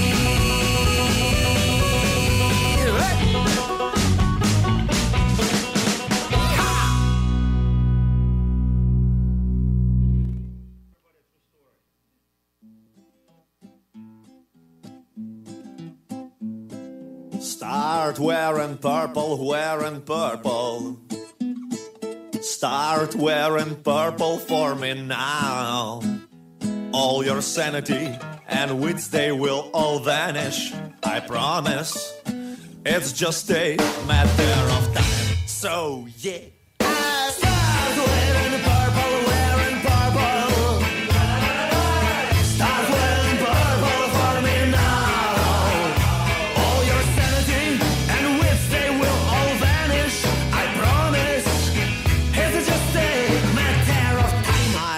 You since you were at 20. I was 20 and thought that some years from now.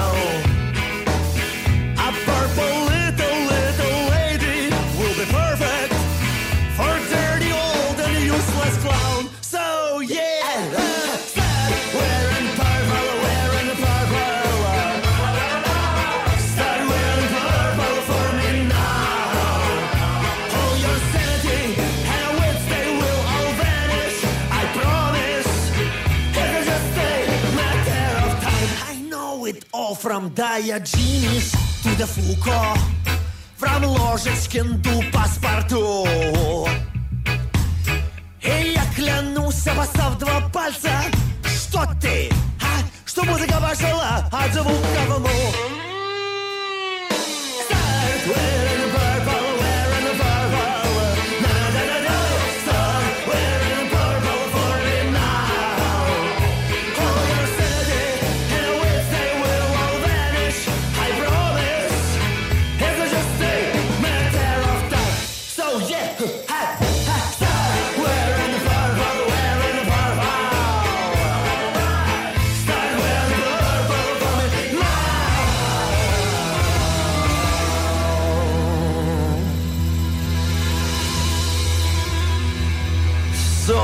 don't you start wearing purple? Why don't you start wearing purple?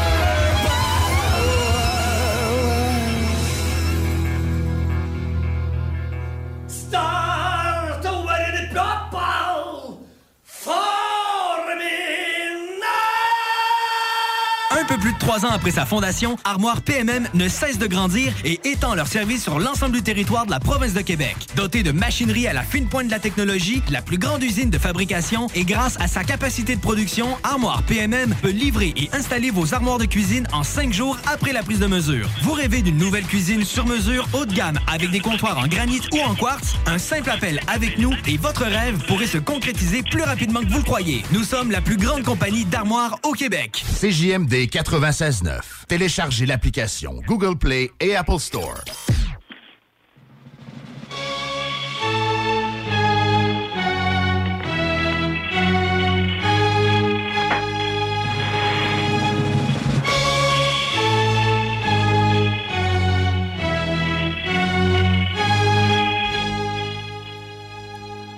Nous sommes de retour avec Franck Cinéma.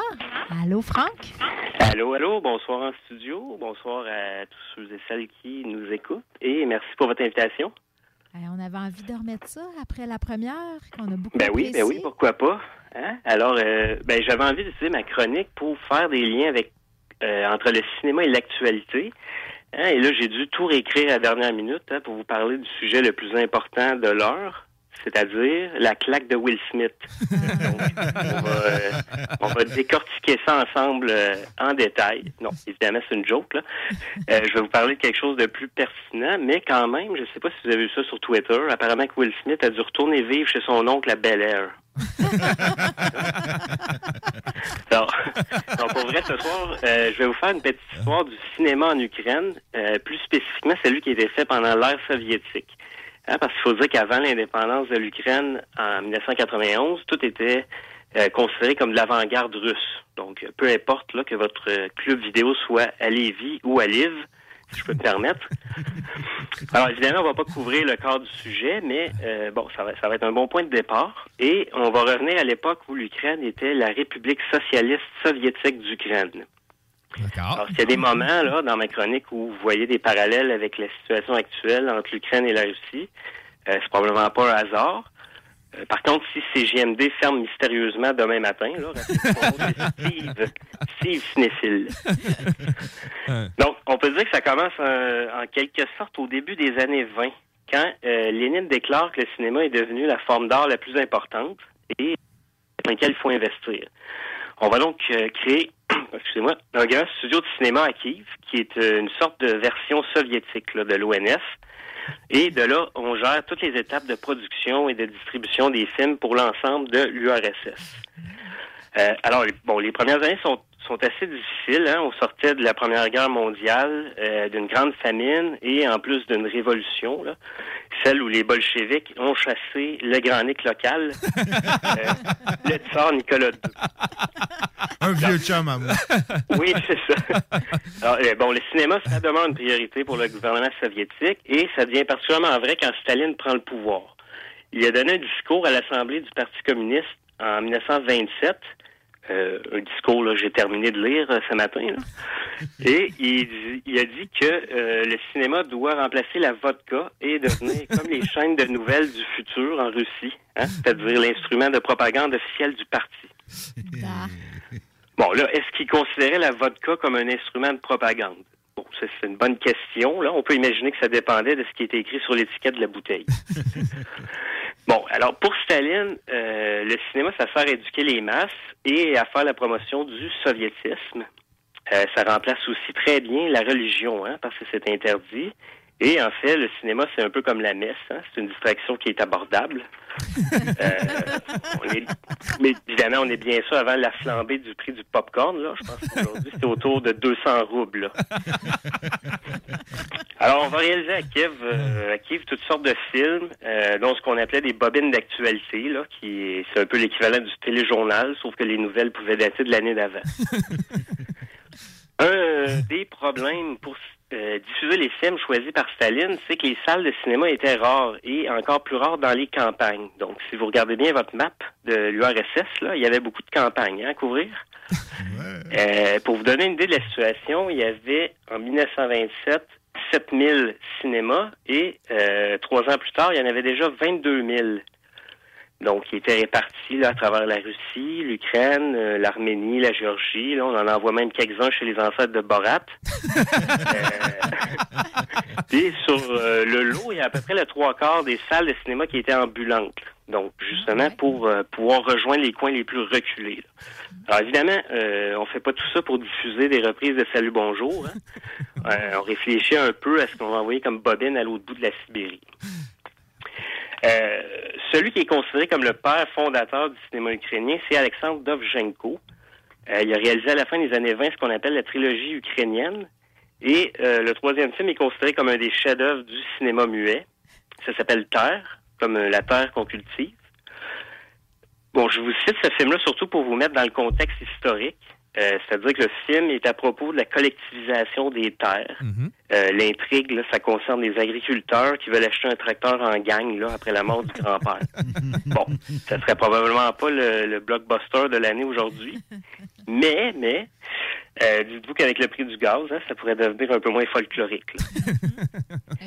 Alors, il faut rappeler que à cette époque-là, c'est Staline qui décide de tout. Donc, euh, mettre la culture ukrainienne de l'avant, comme Dovzhenko a réussi à le faire, c'était, euh, ben, c'est tout un exploit. Le mieux qui peut vous arriver après ça, c'est de gagner un prix Staline. ça existait d'ailleurs. hein. Le deuxième film dont je veux vous parler, c'est un des plus célèbres de l'histoire du cinéma et c'est aussi sorti des studios de Kiev à peu près la même année. là, on est en 1929. Euh, le film, c'est L'homme à la caméra. Donc, c'est peut-être un titre qui vous dit quelque chose. hein. C'est un documentaire expérimental qui est assez unique dans l'histoire du cinéma. Et euh, d'ailleurs, il est encore présenté là souvent dans les cours d'art ou les cours de cinéma, justement à cause de son côté euh, très novateur là, au plan visuel. Est-ce qu'on, est-ce que c'est le temps où je mets l'extrait? Non, c'est pas le temps. Donc, le, bon, le film, en tout cas, c'est c'est encore très original, très divertissant aujourd'hui, là, même si nos standards ont un peu changé.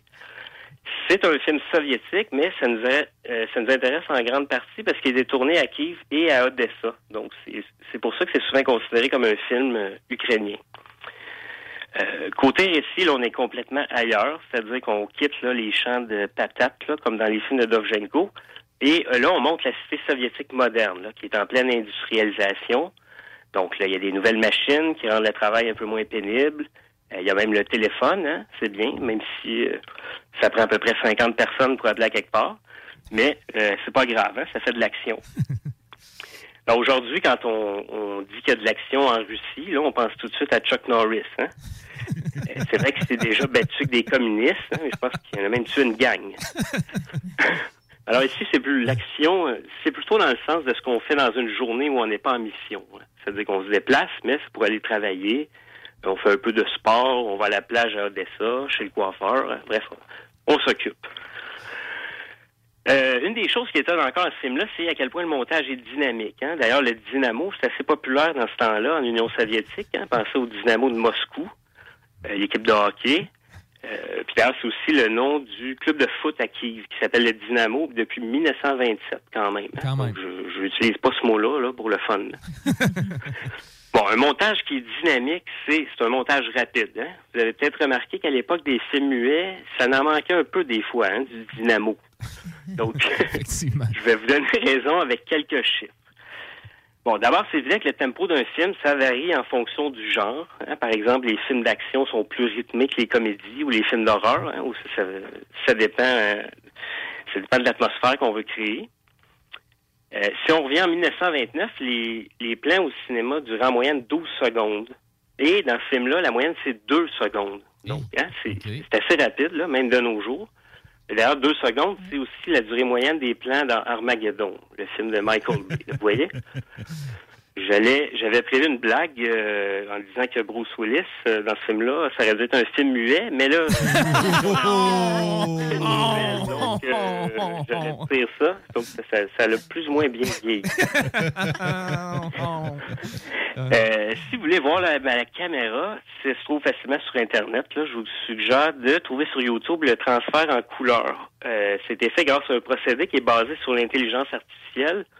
Et franchement, on dirait que ce film-là était fait pour être vu en couleur. Euh, comme c'est un film muet, là, il y a plusieurs versions d'accompagnement musical qui ont été faits avec le temps. Euh, au final, euh, si la musique vous plaît pas, vous pouvez toujours mettre ce qui vous tente. Je ne dis pas de mettre du bal noir ou du Roxane Bruno. Euh, Il y a quand même des limites. Alors ça, serait le temps d'écouter un extrait avec euh, la, une trame sonore qui a été composée par Alloy Orchestra il y a une dizaine d'années.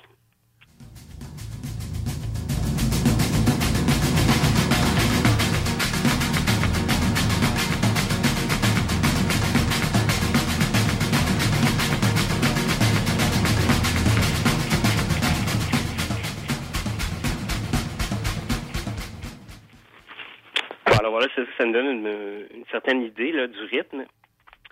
Et là, euh, on va avancer un peu dans le temps, hein, parce que les années qui suivent vont être assez difficiles en Ukraine. Euh, les années 30 vont commencer avec une des pires famines de l'histoire. Euh, ça, ça va provoquer entre 3 et 5 millions de morts en même pas deux ans. Ensuite, à partir de 1936, c'est le début des grandes purges staliniennes, hein, la grande terreur.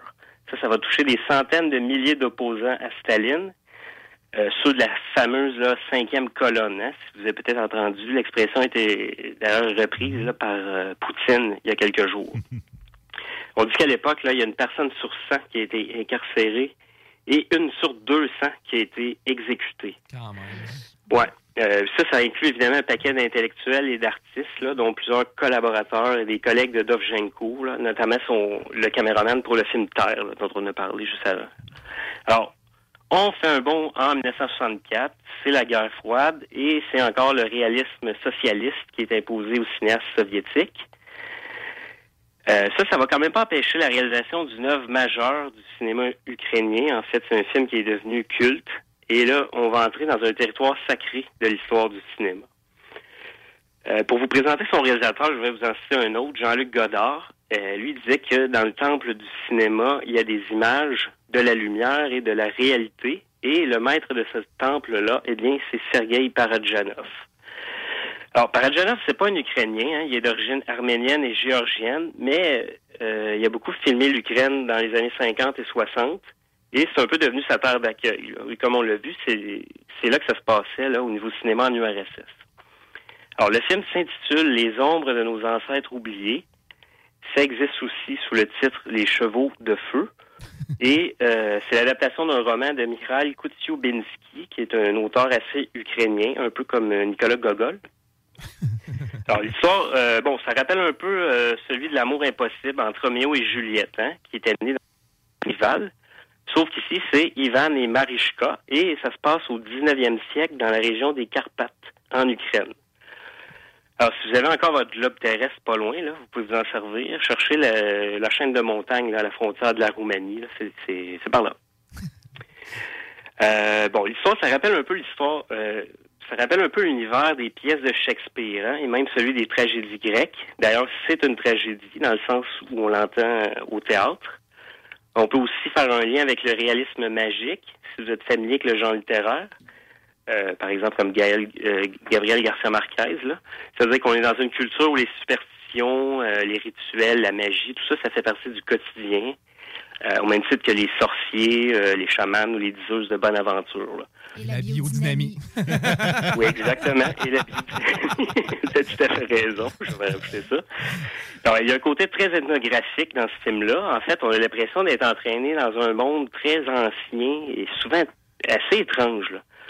Euh, visuellement, c'est vraiment baroque. Là. Il y a beaucoup de choses à voir. La caméra bouge tout le temps. Et euh, au final, c'est même assez psychédélique là, la plupart du temps. Donc là, on va écouter un extrait de la scène de l'auberge. Alors, euh, ça tringle la vodka au poivre. Euh, ça chante, ça joue de la musique. Et vous allez entendre le son très particulier d'une mat hein. C'est une sorte de grosse cornemuse. Et là, on va en profiter pour faire une petite devinette en studio. Vous pourrez répondre après l'extrait. Là, je pose la question tout de suite, et c'est celle-ci. Selon vous, en quoi est faite la poche de la cornemuse? Hein? Bon, c'est un quiz comme un autre.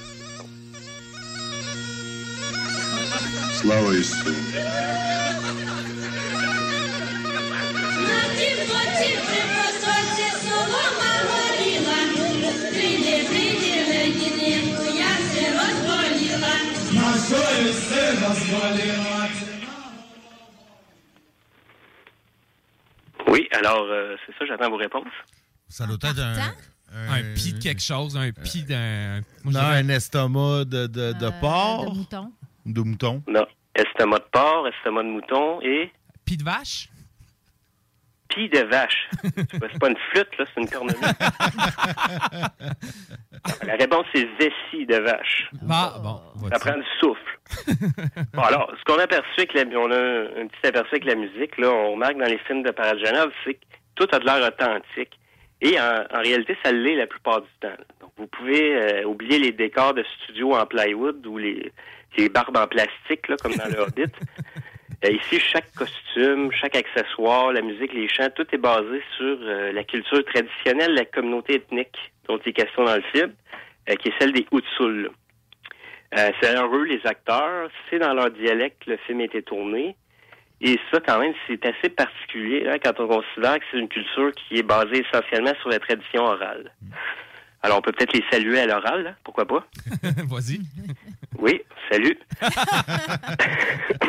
bon, le film, ça devient un grand succès à l'international. C'est salué par la critique un peu partout, sauf en Russie. Et ça, ça va propulser Parajanov au rang des grands réalisateurs contemporains. Alors, son film, il est ukrainien à tous les niveaux, mais officiellement, c'est une production soviétique. Donc, tout le monde aurait dû euh, y trouver son compte, mais euh, évidemment, ça va chialer au Kremlin. Euh, on reproche à Parajanov d'avoir tourné le film dans un dialecte ukrainien et de ne pas l'avoir fait doubler en russe par euh, le Yves Corbeil soviétique. Vous devez le connaître, là, il s'appelle Ivan Corbeil. Bon, le problème, c'est que le parti n'encourage pas trop la culture régionale, hein, autrement dit, le folklore du fond des Carpates. Euh, bon, c'est pas une priorité. En fait, euh, c'est l'inverse. hein. On est dans un processus d'uniformisation. C'est comme aujourd'hui, on parle de russification. Et l'autre problème du film, entre guillemets, c'est de ne pas respecter les normes ISO du réalisme socialiste. Hein? Alors, ce qu'on va faire, c'est qu'on va interdire à Parajanov de filmer en Ukraine pour le reste de sa vie. Ah, bon, rien de moins. Rien de moins, donc. Parajanov, par contre, euh, c'est ça, il faut le dire, c'était tout un personnage. hein. C'est un genre d'insoumis. Euh, il se gênait pas à l'époque pour critiquer ouvertement le régime soviétique.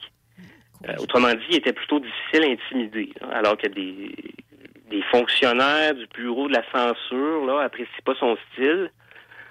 C'était pas euh, c'était pas son problème. là. En fait, oui, mais euh, c'est comme s'il s'en sacrait, hein, comme on dit. Alors, après l'épisode en Ukraine, disons qu'il est plutôt surveillé, sauf qu'il va retourner en Arménie et là, il va réaliser vraiment un des grands chefs-d'œuvre de l'histoire du cinéma. Ça s'appelle Sayat Nova. Euh, ça parle de... C'est basé, en fait, sur un poète arménien du 18e siècle et, en plus, c'est tourné en arménien. Donc, je ne sais pas si vous me voyez venir, là. Mais euh, je vous annonce que c'est le dernier film que Parajanov va pouvoir réaliser pour les 15 prochaines années. Euh, on va l'accuser de toutes sortes d'affaires, entre autres euh, d'avoir des tendances surréalistes, hein, ce qui est quand même pas faux. Et on va l'envoyer dans un camp de travail, dans un goulag, pour lui faire coudre euh, des sacs. Bon, heureusement, là, il y a un groupe de cinéastes et d'intellectuels européens qui se sont mobilisés et ont fait pression sur euh, le Kremlin de Brejnev. Et euh, ça va, Paragelov en- va finalement être libéré après quatre ans de travaux forcés. On raconte d'ailleurs qu'il trouvait le moyen de fabriquer des poupées à partir des retails de sacs qu'il devait coudre. Donc, ça devait euh, ressem- probablement ressembler à des poupées bout de chou. là. Mais bon, l'important, c'est que ça l'a sûrement évité de devenir fou. Euh, bon, il va, il va quand même, on va, comme je dis, on va le libérer. Il va pouvoir réaliser deux derniers films là, pendant les détentes euh, sous Gorbatchev. Mais ça reste que aujourd'hui, les ombres de nos ancêtres oubliés, c'est euh, c'est sans aucun doute là, un des films les plus marquants sur le folklore ukrainien. Euh, ça a d'ailleurs été projeté partout en Ukraine lors du 50e anniversaire de la sortie du film, là, en 2015. Vous pouvez le trouver euh, dans une version restaurée, là, encore une fois, sur YouTube. Et voilà, et en terminant, j'aimerais déborder un peu pour vous parler d'un cas plus récent, qui est celui d'Oleg Sentsov. Euh, c'est un cinéaste de la Crimée qui, lui, euh, il a été arrêté par le FSB en 2014, quand il y a eu la révolution de Maïdan. Il a été condamné à 20 ans de prison pour terrorisme et on l'a lui aussi envoyé dans un ancien goulag euh, situé au fond de la Sibérie. Donc, euh, ça doit ça devait être un des mieux cotés, là. Ça semble être un critère, ça, qui est synonyme de qualité hein, dans ce domaine-là.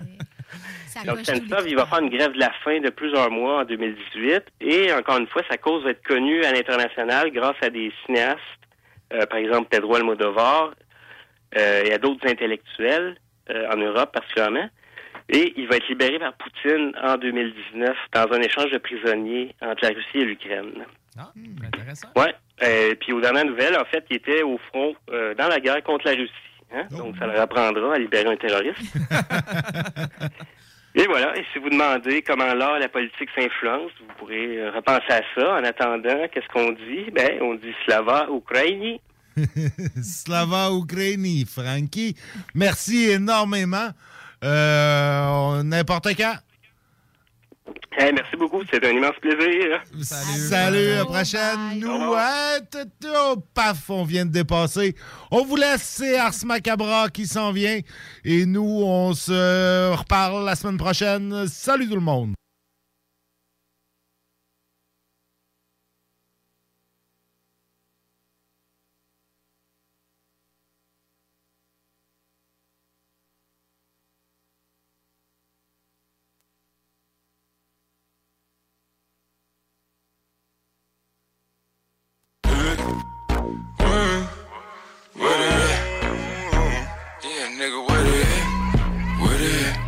Say you got drugs, homie, tell me where they at.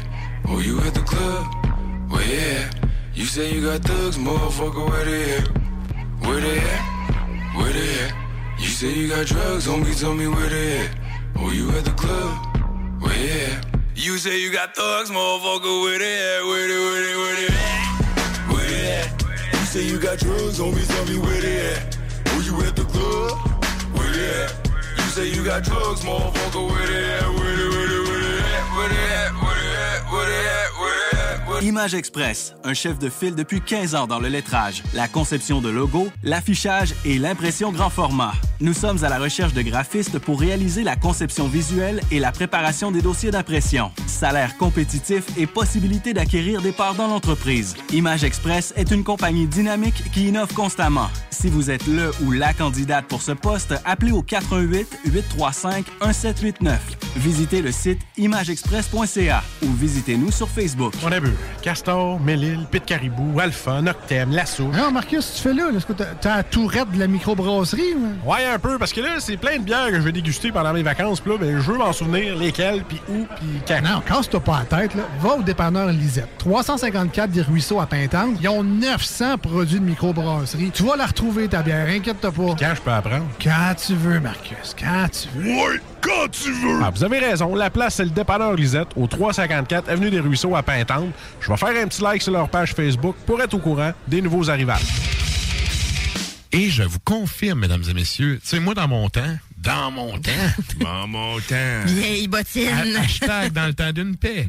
Quand tu voulais péter à gueule à quelqu'un, tu y pétais à gueule à 4 heures en avant des autobus. Puis, tu sais, tant qu'à faire, je vais faire un petit comparatif vite vite. Moi, c'est arrivé, quand j'étais en secondaire 1, je me faisais écœurer par un gars en secondaire 4 qui était mon voisin de casier. Il m'a écœuré deux semaines. La première semaine, je voulais le tuer. La deuxième, j'ai pris à la tête puis j'y ai fessé dans son casier jusqu'à temps que quelqu'un m'arrête. On peut m'amener, tu vois noir, c'est comme si t'as assez. Un pied Ben, à c'est ça. Ben, comme moi, quand je tenais la tête à deux mains, au... euh, sérieux, une chance. Là, t'as pas mis un pied à terre, t'as mis une tête dans le corps. Non, non, mais regarde. Une chance, Gracien est arrivé parce que. Ars Macabra, tous les mercredis de 20h à 22h sur les ondes de CJMD 96.9. Enfin, nous sommes ouverts. Rassemblez votre famille, vos amis ou vos collègues chez Barbies. Réservé dans l'un de nos trois restos, le Bourgneuf-Lévis et sur le boulevard Laurier à Sainte-Foy. Au cinéma Lido, cinéma des chutes, on fait tout popper. Le maïs, le son, l'image, les sourires, les journées, les soirées. On s'éclate à l'année longue. Concours, ciné-cartes, cartes cadeaux, prix spéciaux, rien d'impossible quand on a une entreprise avec un comptoir à friandises. On peut même écouter deux films de suite, entrer le jeudi pour un petit set ou louer une salle et devenir la star. Cinéma Lido, cinéma des chutes à Lévis et Saint-Nicolas. Ça fait plus de 40 ans qu'on se fait du cinéma et c'est à chaque fois une première.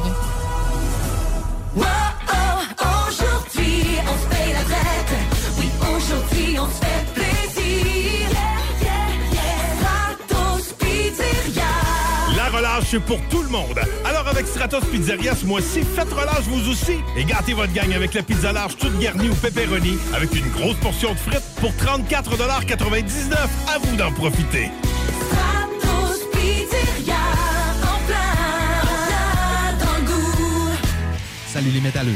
Vous écoutez Ars Macabra tous les mercredis soirs à CJMD, mais vous en prendriez plus. Écoutez Le Souterrain, un rituel métallique bimensuel que Matraque anime en compagnie d'une équipe de chroniqueurs tout aussi craqués. Parce que c'est un podcast, ben disons que Matraque se laisse aller avec un peu plus de loose dans l'éditorial.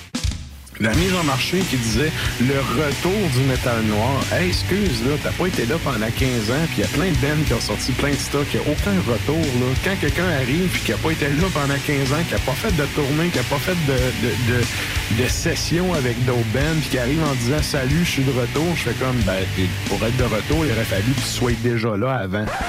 Mais gars, c'est ça. euh, Je savais que j'allais pomper, Calis. Le Souterrain, c'est le podcast officiel d'Ars Macabra. Viens faire un tour sur nos pages Facebook et Instagram. Ou passe direct Hi, I'm Daniel, founder of Pretty Litter. Did you know cats tend to hide symptoms of sickness and pain? I learned this the hard way after losing my cat, Gingy. So I created Pretty Litter, a health monitoring litter that helps detect early signs of illness by changing colors, saving you money and potentially your cat's life. Pretty Litter is veterinarian developed, and it's the easiest way to keep tabs on your fur baby's health right at home. Go to prettylitter.com and use code ACAST for 20% off your first order and a free cat toy. Terms and conditions apply. See site for details. Hold up. What was that? Boring. No flavor. That was as bad as those leftovers you ate all week. Kiki Palmer here, and it's time to say hello to something fresh and guilt-free. Hello Fresh. Jazz up dinner with pecan-crusted chicken or garlic butter shrimp scampi. Now that's music to my mouth. Hello Fresh. Let's get this dinner party started. Discover all the delicious possibilities at hellofresh.com.